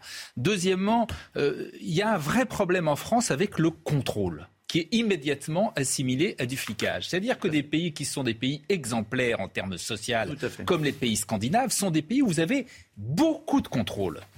Et en France, on a beaucoup de mal à faire ça. Dès qu'on fait ça, immédiatement, on entend les trucs. Oui, mais, mais il me semble du, du harcèlement, ouais. du flicage, etc. Gérard, On mélange deux choses aussi, c'est-à-dire qu'il y a la fraude dont vous parlez, là, Alors- vous avez surtout parlé de la fraude, Oui. mais il y a aussi, par exemple, je prends l'exemple de l'hôpital. Les Français dépensent un fric fou pour leur hôpital, ils sont pas servis en conséquence. Donc il y a aussi la mauvaise utilisation. Ça, Ça, c'est un autre problème. C'est le problème de la mauvaise gestion. J'ai Alors, voulu- sur la fraude, Ah bon. simplement, euh, effectivement, il y a une fraude qui, qui est importante comme euh, partout, qu'on pourrait réduire s'il y avait davantage de contrôle. Simplement, il ne faut pas non plus être totalement euh, à raconter des histoires. Hélas, la fraude, ça a toujours existé. Je crains que ça Pas à existe ce toujours. niveau-là. Simplement, il faut mieux la contrôler. Nicolas Dupont-Aignan. Il faut, il faut à ce. Nicolas Dupont-Aignan. Colossal. Je vais vous faire plaisir. Ça a été musclé au départ, mais, Mais- on finit bien. Mais j'espère. Bon. Vous allez remercier Eric Zemmour. Mais oui, mais, mais, Non, mais vous savez pas pourquoi? Vous savez pourquoi? Parce qu'il ouvre des thèmes. Pas du tout. C'est parce qu'il n'est pas chez Jean-Marc Morandini, donc on va garder l'antenne. Donc vous allez rester avec nous, vous allez avoir du rab. Oh, mais je cherche pas sur- C'est pas quand même question. extraordinaire. C'est-à-dire que, on- je, je le dis pour euh, la régie, manifestement, je ne sais pas si on marquera une pause ou pas, mais euh, Jean-Marc Morandini, et Jean-Marc, on va peut-être l'avoir sur le terrain d'ailleurs, il va nous dire ce qui se passe, mais manifestement, Eric Zemmour qui devait venir, euh, il arrive toujours au dernier moment, hein, je le dis aussi pour euh, euh, Jean-Marc Morandini, il peut arriver. euh, vous ne pouvez pas rester jusqu'à 12h50 Non, il faut, faut- il faut que vous rappeliez Gauthier, je crois. Je suis navré. Bon, bah, on va voir. En tout cas, vous allez pouvoir rester avec nous et puis on va pouvoir Pascal continuer de. Vous vous méprenez. Mais attendez, je vous taquine. Un peu d'esprit, un peu de Un second degré. oui, Quand même, euh, de second franchement. degré. Euh, eh, mais mais vous voulez me faire passer pour euh, ce que je ne suis pas. Je vous assure, moi, on me fait, on me fait passer aussi pour ce que je suis pas. Donc, bienvenue au club. Mais vous avez de l'humour, par exemple? Oui, j'ai Oui, oui. Ça- ça- vous trouvez que c'est important pour un homme euh, Oh, politique d'en avoir un peu? parce que sinon on survit pas. Oui. Mais par exemple, l'autre jour- vous avez été, là, j'ai vu que vous avez été à l'Assemblée nationale, vous avez été, vous avez une, vous avez fraudé. Manifestement, vous voulez. euh, vous- Non, alors vous ça, avez, ça tient. Vous avez voté. Vous savez, je pensais à monsieur. Euh, vous avez voté. vécu- alors, j'ai voté. Vous avez été sanctionné. J'ai été scandaleusement sanctionné. Ça m'a fait une peine. Oui, mais parce que je pensais à passé? l'injustice de monsieur. Oui. Euh, quand vous êtes sanctionné de manière injuste pour quelque chose que vous avez fait dans les règles, c'est insupportable. Mais vous avez vo- voté pour. J'ai euh, voté pour monsieur, euh, pour un collègue, monsieur Evrard, qui est à côté de moi, qui m'avait fait une délégation de vote. Et pourquoi vous avez été sanctionné alors? Parce qu'il n'avait pas mis le certificat médical avec sa délégation de vote. Oh non, mais j'y crois pas. Ah oui, parce que Et- quand j'ai vu et ça, moi j'ai dit que. C'était horrible de voir mon nom marqué. À l'Assemblée, on rigole pas. hein. Oui, Qu'est-ce qui se passe? Sauf que c'était pour moi, Oui. alors que tous le font sans certificat médical Mm. et que là, jamais. Bon, qu'est-ce qui se passe, Mais euh, c'est Gérard normal, Leclerc Parce que je sanctionné. échanger des textos tous les deux. un, un bon confrère à nous deux qui, était, euh, qui avait un poste d'ailleurs assez important à France. euh, Et vous pouvez citer ce bon confrère? Je sais pas, non, justement, c'est un truc privé, je sais pas si je dois donner son nom. Et donc, il dit, euh, que- qu'il demande à Alain Vernon de l'appeler parce que lui aussi a été victime de cette fameuse moi- société interstice. qui n'est pas agréé par le ministère du Travail. Moi, je salue Gérard Vandergut, qui a Avec quand même quelques années de réalisation euh, devant lui et qui dit euh, amitié à Alain, excellent professionnel et, bise à, à tous les deux. Bon, on va continuer évidemment euh, cette euh, discussion. Euh, et j'ai écouté hier, vous avez peut-être écouté euh, Marine Le Pen euh, sur euh, ce qu'a dit Marine Le Pen sur Éric Zemmour euh, pré- précisément. Parce que c'est un thème qui rejoint euh, là aussi euh, le thème dont on parlait tout à l'heure, puisqu'il s'agit des femmes. Et aujourd'hui, forcément, le candidat euh, que vous êtes à l'élection présidentielle euh, doit, comment dire, doit dire ce qu'il pense de cette révolution MeToo euh, et, de la séquence que nous vivons. Écoutez Marine Le Pen. Il a une forme de mépris pour les femmes. Euh, ça ne veut pas dire qu'il ne les aime pas, mais il ne les aime pas partout. Il ne les aime pas dans tous les espaces. Euh, il ne leur accorde pas euh, la légitimité euh, naturelle qu'elles doivent avoir dans l'ensemble des espaces, puisqu'il conteste euh, l'idée qu'elles puissent euh, euh, ac- accéder en réalité à des postes de, de pouvoir. Euh, et puis, si vous voulez, euh, je, je suis dérangée par la vision qu'il a que la femme en fait est un attribut de l'homme. Bon, est-ce que vous avez le sentiment que euh, Éric Zemmour dit précisément ce que lui reproche Marine Le Pen, Gérard Leclerc? Je le crains un peu quand même. Quand il, c'est les propos qu'il a tenus quand il dit que les femmes traditionnellement étaient, comment il a Un dit? butin. Un butin. Mais un ça, c'est butin une observation. c'est- Bah, c'est une observation, je trouve ça étrange. Quand il remet, euh, quand il dit que, quand il dit que les, que, que les génies sont des hommes, qu'il y a très peu de génies femmes, je trouve ça quand même un peu limité. Quand il dit que la femme n'incarne pas le pouvoir, je trouve ça euh, surprenant. Euh, quand il veut remettre en cause la parité, excusez-moi, Alors, en tout cas, va ça, voter. ça fait Peut-être que c'est possible que je réponde pour une Bah, fois. Merci. très long, hein, Elisabeth. Merci. Je Euh, des comptes, mais je alors je vais répondre. Avoir D'abord- monopolisé la parole. Je vais répondre d'abord quand euh, il dit les femmes étaient un butin, je pense qu'il observe l'histoire. C'est comme ça que ça s'est passé. Regardez dans la littérature, regardez euh, dans l'Antiquité, regardez la guerre de Troie. Si vous voulez, c'était comme ça. Ça, ça, c'est une observation. Bah oui, c'est la vérité ou qu'on pas remonte jusqu'à Hélène de Troyes pour dire que les Parce femmes que sont dans la littérature, bon, dans la littérature du 19e, c'est pas le cas peut-être. Le mot butin, Non. le mot butin, Bah si. pas- les mots de a- butin non mais ne vous me paraît pouvez. pas. euh, D'accord, bah vous ça vous paraît pas. Moi je vous dis que c'est une Adapté observation. forcément, mais bon. Non mais moi je vais vous dire ce que je lui reprocherais en fait. On Je 21e suis comme Éric Zemmour attaché à la différence des. Mais il y a la femme trophée qui existe, hein, ne vous trompez pas. Bah oui, bah merci. La Butin femme- et trophée c'est très différent, d'accord. Bon. Non, non, mais la femme trophée, ça, existe, vous le savez bien. Enfin, avant, on mettait des femmes absolument sublimes sur les bagnoles, sur les pubs de bagnoles. Oui. Ça avait bien à voir avec cet imaginaire-là. Donc, cet imaginaire existe. On peut te- se réjouir Vous qu'il n'existe plus. resteriez pas longtemps sur France Télévisions, On vous, peut hein. se réjouir qu'il vous n'existe seriez, euh, plus. N'empêche qu'il a existé. vous seriez rapidement Et qu'il fait encore partie des jeux. Il doit faire pouvoir partie des jeux entre les sexes, des jeux librement 2021, consentis. Bon, je peux finir ou pas? Non mais c'est pas possible, hein Il y a une femme sur ce Voilà. plateau. T'es en je 2021, ne peux t'arrêtes pas de lui couper la Je parole. ne peux pas m'exprimer. Macho, non, mais là, j'en ai. Mais c'est vrai, c'est bien. Là, tu ne laisses Oh même pas parler les femmes. Franchement, t'es t'es pire que les autres. Bon. Allez-y, chère Elisabeth. Merci Pascal. Je. La deuxième chose, c'est que euh, je partage avec Eric Zemmour une chose, c'est que je suis attaché à la différence des sexes. Un monde dans lequel il y a des hommes et des femmes, pourvu que les rôles ne soient pas assignés. Et c'est ça, et c'est là où je me sépare de lui. C'est-à-dire que euh, euh, pour Eric Zemmour, il y a une sorte d'éternel féminin et d'éternel masculin dont on ne doit pas sortir. Pour moi, il relève aujourd'hui des jeux entre les individus. Et si on veut sortir de ces rôles assignés, on a le droit. Mais ce vers quoi, moi je crois que le féminisme a gagné l'égalité comme norme, encore une fois, pas tout à, pas dans les faits partout, mais il y a aussi des hommes dominés. hein. Il y a aussi des hommes qui, parce qu'ils sont des Il y a hommes, aussi des poissons volants, mais c'est pas la majorité. non, non, je suis navré. Aujourd'hui, vous allez dans n'importe quelle organisation. euh, D'abord, je vous dis, par exemple, si vous êtes une femme, vous avez plus de chances d'avoir une, une entreprise publique, vous avez plus de chances. Les- dans les partis politiques, on va vous courir Elisabeth. après. Non, non, je vous Elisabeth, assure. il se trouve que j'ai fait euh, un échange que j'ai trouvé formidable avec Alice Coffin. J'ai Ah, trouvé formidable. où, quand? Sur RTL, pour ne pas le nommer. Je vous assure, elle a écrit un bouquin, c'est incontestable. Il n'y a pas un Premier ministre femme, mis à part Edith Cresson, depuis 5 ans. Je m'en fous. Vous avez 40 sociétés du CAC 40, vous n'avez pas une femme. Mais c'est ça l'avenir. C'est ça pour vous. Bah, c'est ça pour vous le nirvana, c'est d'être c'est un fait. Je veux dire, factuellement, C'est factuel, la c'est un place fait. des femmes, euh, je veux dire, Oui, dans parce qu'il y a un société, rattrapage.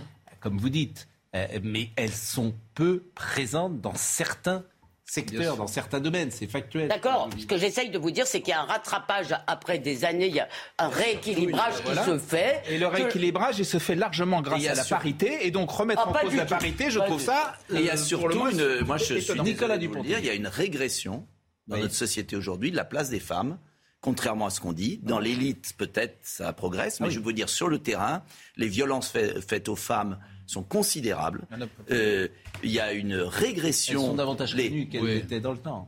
Euh, les salaires, les différences de salaire, moi c'est un de mes grands objectifs, Mais l'égalité c'est salariale. pas dans la loi, On est par tr- exemple C'est dans la loi, Non. mais c'est pas. Non, c'est dans Mais la loi. C'est pas dans la justement à chaque fois. Mais L'égalité c'est dans la salariale, loi, mais bien sûr qu'elle est dans à la loi. condition égale euh, de travail. Je vous assure, à chaque fois, je pose la question. C'est c'est pas une loi, c'est-à-dire qu'il pourquoi est-ce qu'on on ne met pas dans la loi vous- une femme doit être payée Mais, euh, mais parce que, parce que c'est c'est c'est pas l'État qui fixe Vous les salaires pas- dans une voilà, entreprise. exactement. C'est pas comme ça. pas- on n'est pas en Union Mais soviétique. c'est un objectif. Eh oui. Mais ça veut dire qu'il y a une énorme Vernon difficulté en termes d'égalité salariale. Mm. Et je pense que avoir un projet politique qui vise à l'égalité réelle, euh, on en est très loin. mais- Très loin.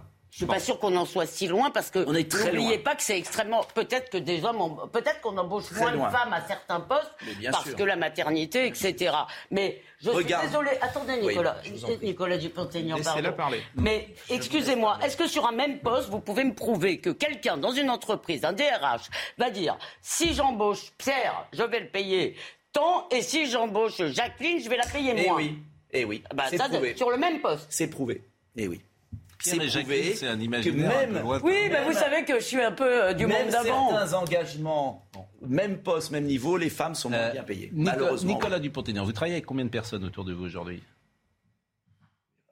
Salariés ou bénévoles? Beaucoup de bénévoles, moins de salariés. Et par exemple, vos Une collaborateurs, quinzaine, euh, Une quinzaine de personnes. Dans l'équipe de la campagne, il y a une quinzaine de personnes. Il y a combien d'hommes, combien de femmes? Quasiment moite-moite. Un peu moins de femmes, Mm. peut-être. Mais pas tant que ça. Un peu moins de femmes. Il doit y avoir. euh, Mais je me suis jamais posé la C'est question. car- humiliant de compter les femmes, compter les moutons plutôt. Arrêtez de C'est compter les femmes partout. C'est Monsieur Pro. Même, euh, Posez-lui la question. Mais moi, je me pose pas la question en recrutement. Ça m'angoisse cette histoire. Maintenant, on va embaucher des femmes parce qu'elles sont des femmes. Mais c'est ça que vous voulez Non, mais ça, je suis d'accord. C'est incroyable. Pour autant. Est-ce que, est-ce Oui. qu'en politique, est-ce qu'en politique, vous trouvez qu'il y a une spécificité femme ou une spécificité homme, ou que cette question est nulle et non avenue? Elles sont Non, je ne trouve pas qu'il y, ait- qu'il y ait de spécificité. et c'est là d'ailleurs où je ne suis pas d'accord. euh, On, on s'est engueulé avec Éric Zemmour mille fois euh, quand- depuis des années sur son idée que les femmes ne seraient pas faites pour le pouvoir, Mm. qu'elles l'exercent peut-être différemment, mais dans l'histoire, Donc pas de les femmes ont eu spécificité. le pouvoir beaucoup plus qu'on croit. pose la même question à Alain Vernon. Est-ce que vous trouvez, alors vous avez grandi, euh, parce que moi je suis entre vous, je suis d'une génération, euh, je suis entre euh, Thierry Roland et puis vous finalement. Euh, moi, je suis arrivé, il y avait déjà beaucoup de femmes quand j'ai commencé à travailler au service sport des sports aussi de TF1. Il y avait Marie, beaucoup non, mais il y avait Marianne Macot qui était présent, il y avait Catherine Pic qui était présent, il y avait Anne-Sophie Christophe qui était présente. Il y avait vraiment une présence féminine. Est-ce que vous diriez, par exemple, qu'en sport, il y a une spécificité du journalisme femme qui apportait, voyait un éclairage différent de celui des Non, hommes Pas du tout. Je pense qu'on est, on on est parti effectivement d'une époque, les années 70-80, où il n'y avait pas de femmes dans les services des sports. Nous, notre génération, enfin même si je suis un peu vieux pour beaucoup, mais notre génération, l'après Chapat, on a beaucoup féminisé les rédactions, on a pris des, des consultantes femmes, on a introduit beaucoup de, de femmes dans les rédactions journalistes et on était content de les accueillir. En La revanche, c'était Christine Paris? Non, Christine Paris, c'était des- la première génération, c'était les débuts de C'est la première qui était autour de la table de Stade 2. Non, après, y il y a a une eu- séquence célèbre où tout le Il y a monde... des tas de, de- de jeunes femmes qui sont arrivées comme journalistes. Je pense à Céline Géraud, il y, a- il y en a eu d'autres, comme Christelle Maury. euh, euh, bon, il y en- il y en a eu plein, on en a accueilli plein. Non, mais ce que je voudrais dire, c'est que euh, on a beau vouloir euh, faire ouvrir les portes à beaucoup de femmes. Euh, c'est pas pour autant que ces femmes-là s'intéressent à, à ce qu'elles à ce qu'elles vont faire chez nous. Le sport intéresse peu les femmes, qui vont beaucoup plus en service société, Gérard, à l'économie, à la politique étrangère, politique intérieure, qu'au qu'au service des sports. Il y avait une petite- il y Dans avait- les- dans écoles de journalisme, Dans 20 ans, ça Pascal, dans les écoles de journalisme, c'est- la même proportion. Il y a peu de femmes qui veulent devenir journalistes de sport parce que ça les intéresse moins que, euh, Ouais, que les, autres services. Mais il y avait une un- petite, euh, une petite note que vous aviez faite qui, effectivement, son sourire apprécié, vous la décrivez comme ça, Clémentine Sarlat. C'est une manière de dire que lorsqu'on est journaliste de femme, euh, journaliste sportive, euh, parfois le physique est plus important que pour un homme. Ah. J'ai l'impression peut-être. La, la télévision est un peu eugéniste. Vous, vous l'avez constaté. On a beaucoup de médias ont tendance à mettre des jeunes femmes au physique de mannequin à l'antenne. Et dès qu'une femme est un peu trop ronde ou pas assez jolie, je pense au regard des patrons, elles font pas d'antenne. Et c'est c'est le cas chez nous. Et moi, je me suis battu contre ça comme délégué de personne. Un jour, écoutez, un jour, j'ai défendu une femme qui faisait la météo à Reims. Une, femme blonde qui, présentait très bien, avec compétence, la météo. D'ailleurs, elle m'a remercié euh, au moment de mon licenciement. Et euh, il y avait un vilain présentateur de Télématin euh, qui se prenait pour le roi du monde et qui avait demandé à ce qu'elle fasse plus d'antenne parce qu'elle était trop grosse. C'est vrai qu'elle avait grossi. Et moi, je l'ai défendue comme délégué en disant c'est pas normal, elle est compétente. Et vous savez ce qu'a fait la direction de France Télévisions à l'époque? Ben, ils ont fait moitié-moitié. Ils ont dit bon, elle va continuer à présenter, mais elle présentera assise. Assise. Vous vous rendez compte, la direction de France Télévisions horreur. Ça, c'est- Alors ça, que moi, j'avais défendu le fait Non, que non, mais cette femme c'est- bien que vous puisse soyez euh, ce matin sur ce Entre plateau. nous, euh, je ne sache bon. pas que je ne sache pas que les hommes soient épargnés par cela. Je Non, ne mais crois pas qu'on la se télévision est un peu géniste. que traditionnellement, on est moins exigeant sur le physique des hommes que sur Bien le physique sûr, des oui, femmes. bien sûr. Oui, sans doute. On va pas se raconter Sans doute, mais enfin, excusez-moi, on parle aussi du physique des hommes. Oui. Il y a Beaucoup moins, Arrêtez. beaucoup moins, beaucoup moins. Non, mais sur les chaînes, il y a eu certaines chaînes d'infos. Chez nous, on est moins- dire, moins qui exigeants. effectivement sélectionnaient les, les, les, les, les jeunes journalistes qui étaient jolis. Il faut dire les choses comme elles sont. Bien sûr que c'est vrai. Mais je ne sais pas à quelle chaîne d'infos vous parlez. Alors Ça, c'est la faute des plateformes, c'est pas la faute des- je, m'inscris en faux. N'aime pas, dénoncer. En tout cas, c'était pas. Je parle d'un temps faute des qui est plus ancien. C'était pas. Mais tu parles pas de CNews. Ah non, mais c'est pas de celle-ci, je, je pensais, moi je pensais à mon ami Jean-Claude Dacier pour tout vous dire. Je pense que vous pensiez à LCI peut-être, de toute façon il n'y en a pas 50. hein. Bon, mais euh, c'était pas, c'était pas, c'était un des critères, c'était pas le, seul. Bon, il nous reste quelques minutes. Euh, D'abord, je voulais vous dire, euh, c'est très intéressant, François-Xavier Lefranc, j'ai essayé de le joindre, il est directeur de la rédaction de Ouest France. Et ça, ça va vous plaire parce que euh, Ouest France, il a fait un grand papier euh, pour dire qu'il ne publiera plus de sondage. Vous étiez au courant de ça? Il dit pourquoi consulter les citoyens alors qu'il est si simple d'attendre les sondages? Pourquoi se casser la tête à bâtir un programme politique alors que pour quelques milliers d'euros, des sondages vous diront ce qu'attendent les gens? Pourquoi s'enquiquiner à débattre avec les militants politiques pour désigner un candidat alors que les sondages peuvent s'en charger? On a tout vu ces derniers temps, des sondages mis à toutes les sauces, des personnalités politiques cherchant désespérément une légitimité dans les pourcentages des dernières études d'opinion, des sondages faisant ou défaisant le deuxième tour de l'élection présidentielle, etc., etc. Donc ils ont décidé, et ils ont fait un tweet d'ailleurs, Ouest France ne participera pas à la grande manip, ne réalisera aucun sondage politique avant la présidentielle et évitera de perdre du temps à commenter ceux des autres. Nous nous consacrons au reportage, à l'enquête, au plus près de celles et de ceux qui ont des choses à dire. Magnifique. Ah oui, évidemment, vous avez, si vous étiez à 20%, vous aimeriez Non, bien mais, que ça se ah, sache. C'est pas simplement. Ah, c'est un peu ça, vous savez peu, bien. mais pas seulement.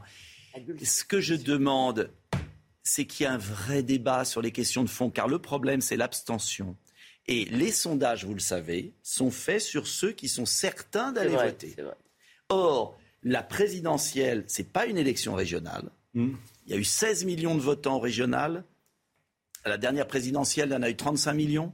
Et il y a 47 millions d'électeurs. C'est les millions de Français qui aujourd'hui sont écœurés de tout. Bon, Est-ce qu'ils que vont c'est aller plutôt une bonne voter idée Oui, il y a certains pays où c'est interdit la semaine d'avant le scrutin. Ah oui, la, bah, la semaine semaine d'avant, bah, aussi en France. Mais pas du tout. Ça a été levé. Deux jours avant. On l'a eu euh, deux jours avant maintenant. On eu, Mais euh, juste, il y a quand même le faut- CSA vient de pondre un truc totalement délirant, mais totalement. Je vous, et je vous le suggère comme sujet pour ce soir, cher Pascal, parce que c'est vraiment très intéressant. En fait, si j'ai bien compris leur document, mais il faut le lire avec plus d'attention peut-être, ils disent que maintenant les commentaires de sondage, quand ils sont favorables aux candidats doivent être décomptés les commentaires, hein, du temps de parole des candidats. C'est-à-dire, euh, donc, euh, alors, il roule pour Anne Hidalgo, c'est évident, parce qu'elle, elle n'aura pas de commentaires favorables, de sondage favorable. Mais c'est à la fois inapplicable et fou. Le CSA ferait mieux de s'occuper du temps de parole sur France Inter, où je suis à zéro de Merci. zéro, la tête de Toto. C'est un peu plus compliqué que ça, ce que vous avez dit. Parce que je l'ai. compliqué, c'est ce ça a que je vous ai été- dit dès le ça a été euh, publié au, c'était. jeu- au journal officiel. Les éditoriaux et les commentaires euh, politiques, les revues de presse, les débats réunissant des journalistes, des experts ou d'autres personnes, les analyses et les présentations de sondages d'opinion sont prises en compte dans le temps d'antenne lorsque, pour l'essentiel de leur durée, ils concernent un seul candidat et ne lui sont Ah oui. pas explicitement défavorables. Donc c'est anti-Zemmour. Et voilà. Donc, euh, Donc c'est anti-Zemmour. Non, mais la, la position de, de, de, de West France, Oui. c'est vrai qu'elle est courageuse, int- intéressante. Et en même temps, je pense qu'on ne peut pas faire abstraction des, des Ah oui, sondages. c'est une On peut info, pas. ouais. C'est euh, c'est un élément parmi d'autres. Simplement, il faut éviter qu'on passe son temps à ne parler que des sondages. Un peu d'équilibre, Voilà. c'est Bon, tout. C'est voilà. tout ce qu'on demande. j'ai bien, bien compris. Euh, parmi les petites infos également du jour, alors Anne Hidalgo, je trouve que c'est en fait la candidature d'Anne Hidalgo va lui, lui faire un, un mal terrible à la présidentielle. Vous savez pourquoi? Parce qu'on découvre qui est Anne Hidalgo. Et l'indigence de son discours, les- les- des propositions invraisemblables. En fait, elle n'a jamais été élue, Anne Hidalgo, et on découvre ça. Elle a été élue dans un troisième tour avec euh, des euh, manœuvres, disons-le. Ça se passe comme ça, le Conseil. Aujourd'hui, par exemple, elle n'a pas sa majorité sans les euh, euh, écologistes. Elle a moins de voix que euh, Rachida Dati. 17% des électeurs. Elle a moins de voix que Rachida 17. Dati à Paris. Non, mais c'est vrai. Elle a été élue à Paris parce qu'elle était dans la roue de Bertrand Delanoë. Et puis on découvre ce qu'elle dit. Et ce qu'elle dit a peu d'intérêt. Aucun intérêt. C'est, c'est- Moi, à Lille, c'était affligeant. Quoi. Donc on découvre qui est Anne Hidalgo et ça va être terrible parce que les gens, vont, même les Parisiens, ils l'entendent, ils, découvrent son discours. après, effectivement, il y a d'autres gens qui me paraissent dans sur l'échiquier politique, à gauche d'ailleurs aussi, plus intéressants à écouter que ce qu'elle dit aujourd'hui. Hein. Parce que ce qu'elle dit, c'est pas très intéressant. Écoutons-la, elle était à Lille. J'aime bien. Vous vendez bien votre truc. Je porte en moi la détermination, celle d'une femme politique qui sait ce que cela suppose de courage pour ne jamais renoncer. Alors je suis là, devant vous, et j'irai jusqu'au bout. Alors aujourd'hui, elle est à 5%, il est possible qu'elle soit à moins. Hein. Il est possible qu'elle fasse moins que Benoît Hamon. Je vous assure, c'est des phrases creuses. Je vous assure, j'ai écouté le discours. C'est des phrases creuses. c'est même, j'étais même très étonné de, de, Et ce que tu découvres aussi avec l'arrivée de Zemmour, c'est la faiblesse parfois culturelle des autres, hein, qui effectivement, sur le plan historique, sur le plan de la vision, c'est pas normal que ce soit des essayistes ou des journalistes. On a entendu Finkelkraut hier, qui soient meilleurs que des hommes politiques. T'attends aussi d'un homme politique qui porte, euh, Gérard, euh, certaines. Euh, vous pouvez penser ce que vous, ce que vous voulez d'Anne Hidalgo. Elle n'a jamais été élue euh, Simplement, je ne suis pas, pas du tout d'accord avec vous sur les élections. Si elle a gagné, bien évidemment, deux fois l'élection à Paris, il faut, pas... le reconnaître. On peut le regretter, etc. vous êtes d'accord que le système parisien, le système un système bah, d'alliance. Elle est élue au troisième tour avec les écolos. Dans toutes les villes, comme partout. Oui. elle a été élue par. Mais là, il faut changer de mode de scrutin, si vous voulez. Mais on ne peut pas dire ça. Elle n'est pas élue au suffrage universel direct. Comment ça? Pourquoi? Bah, parce, qu'à Paris, t'es pas élu comme ça, c'est tout. Le maire de Paris n'est pas élu. On va pas voter Anne Hidalgo quand on va voter à Paris. C'est la loi PLM, on peut changer le mode de scrutin. Mais il a raison quand il dit bah, ça. J'ai raison.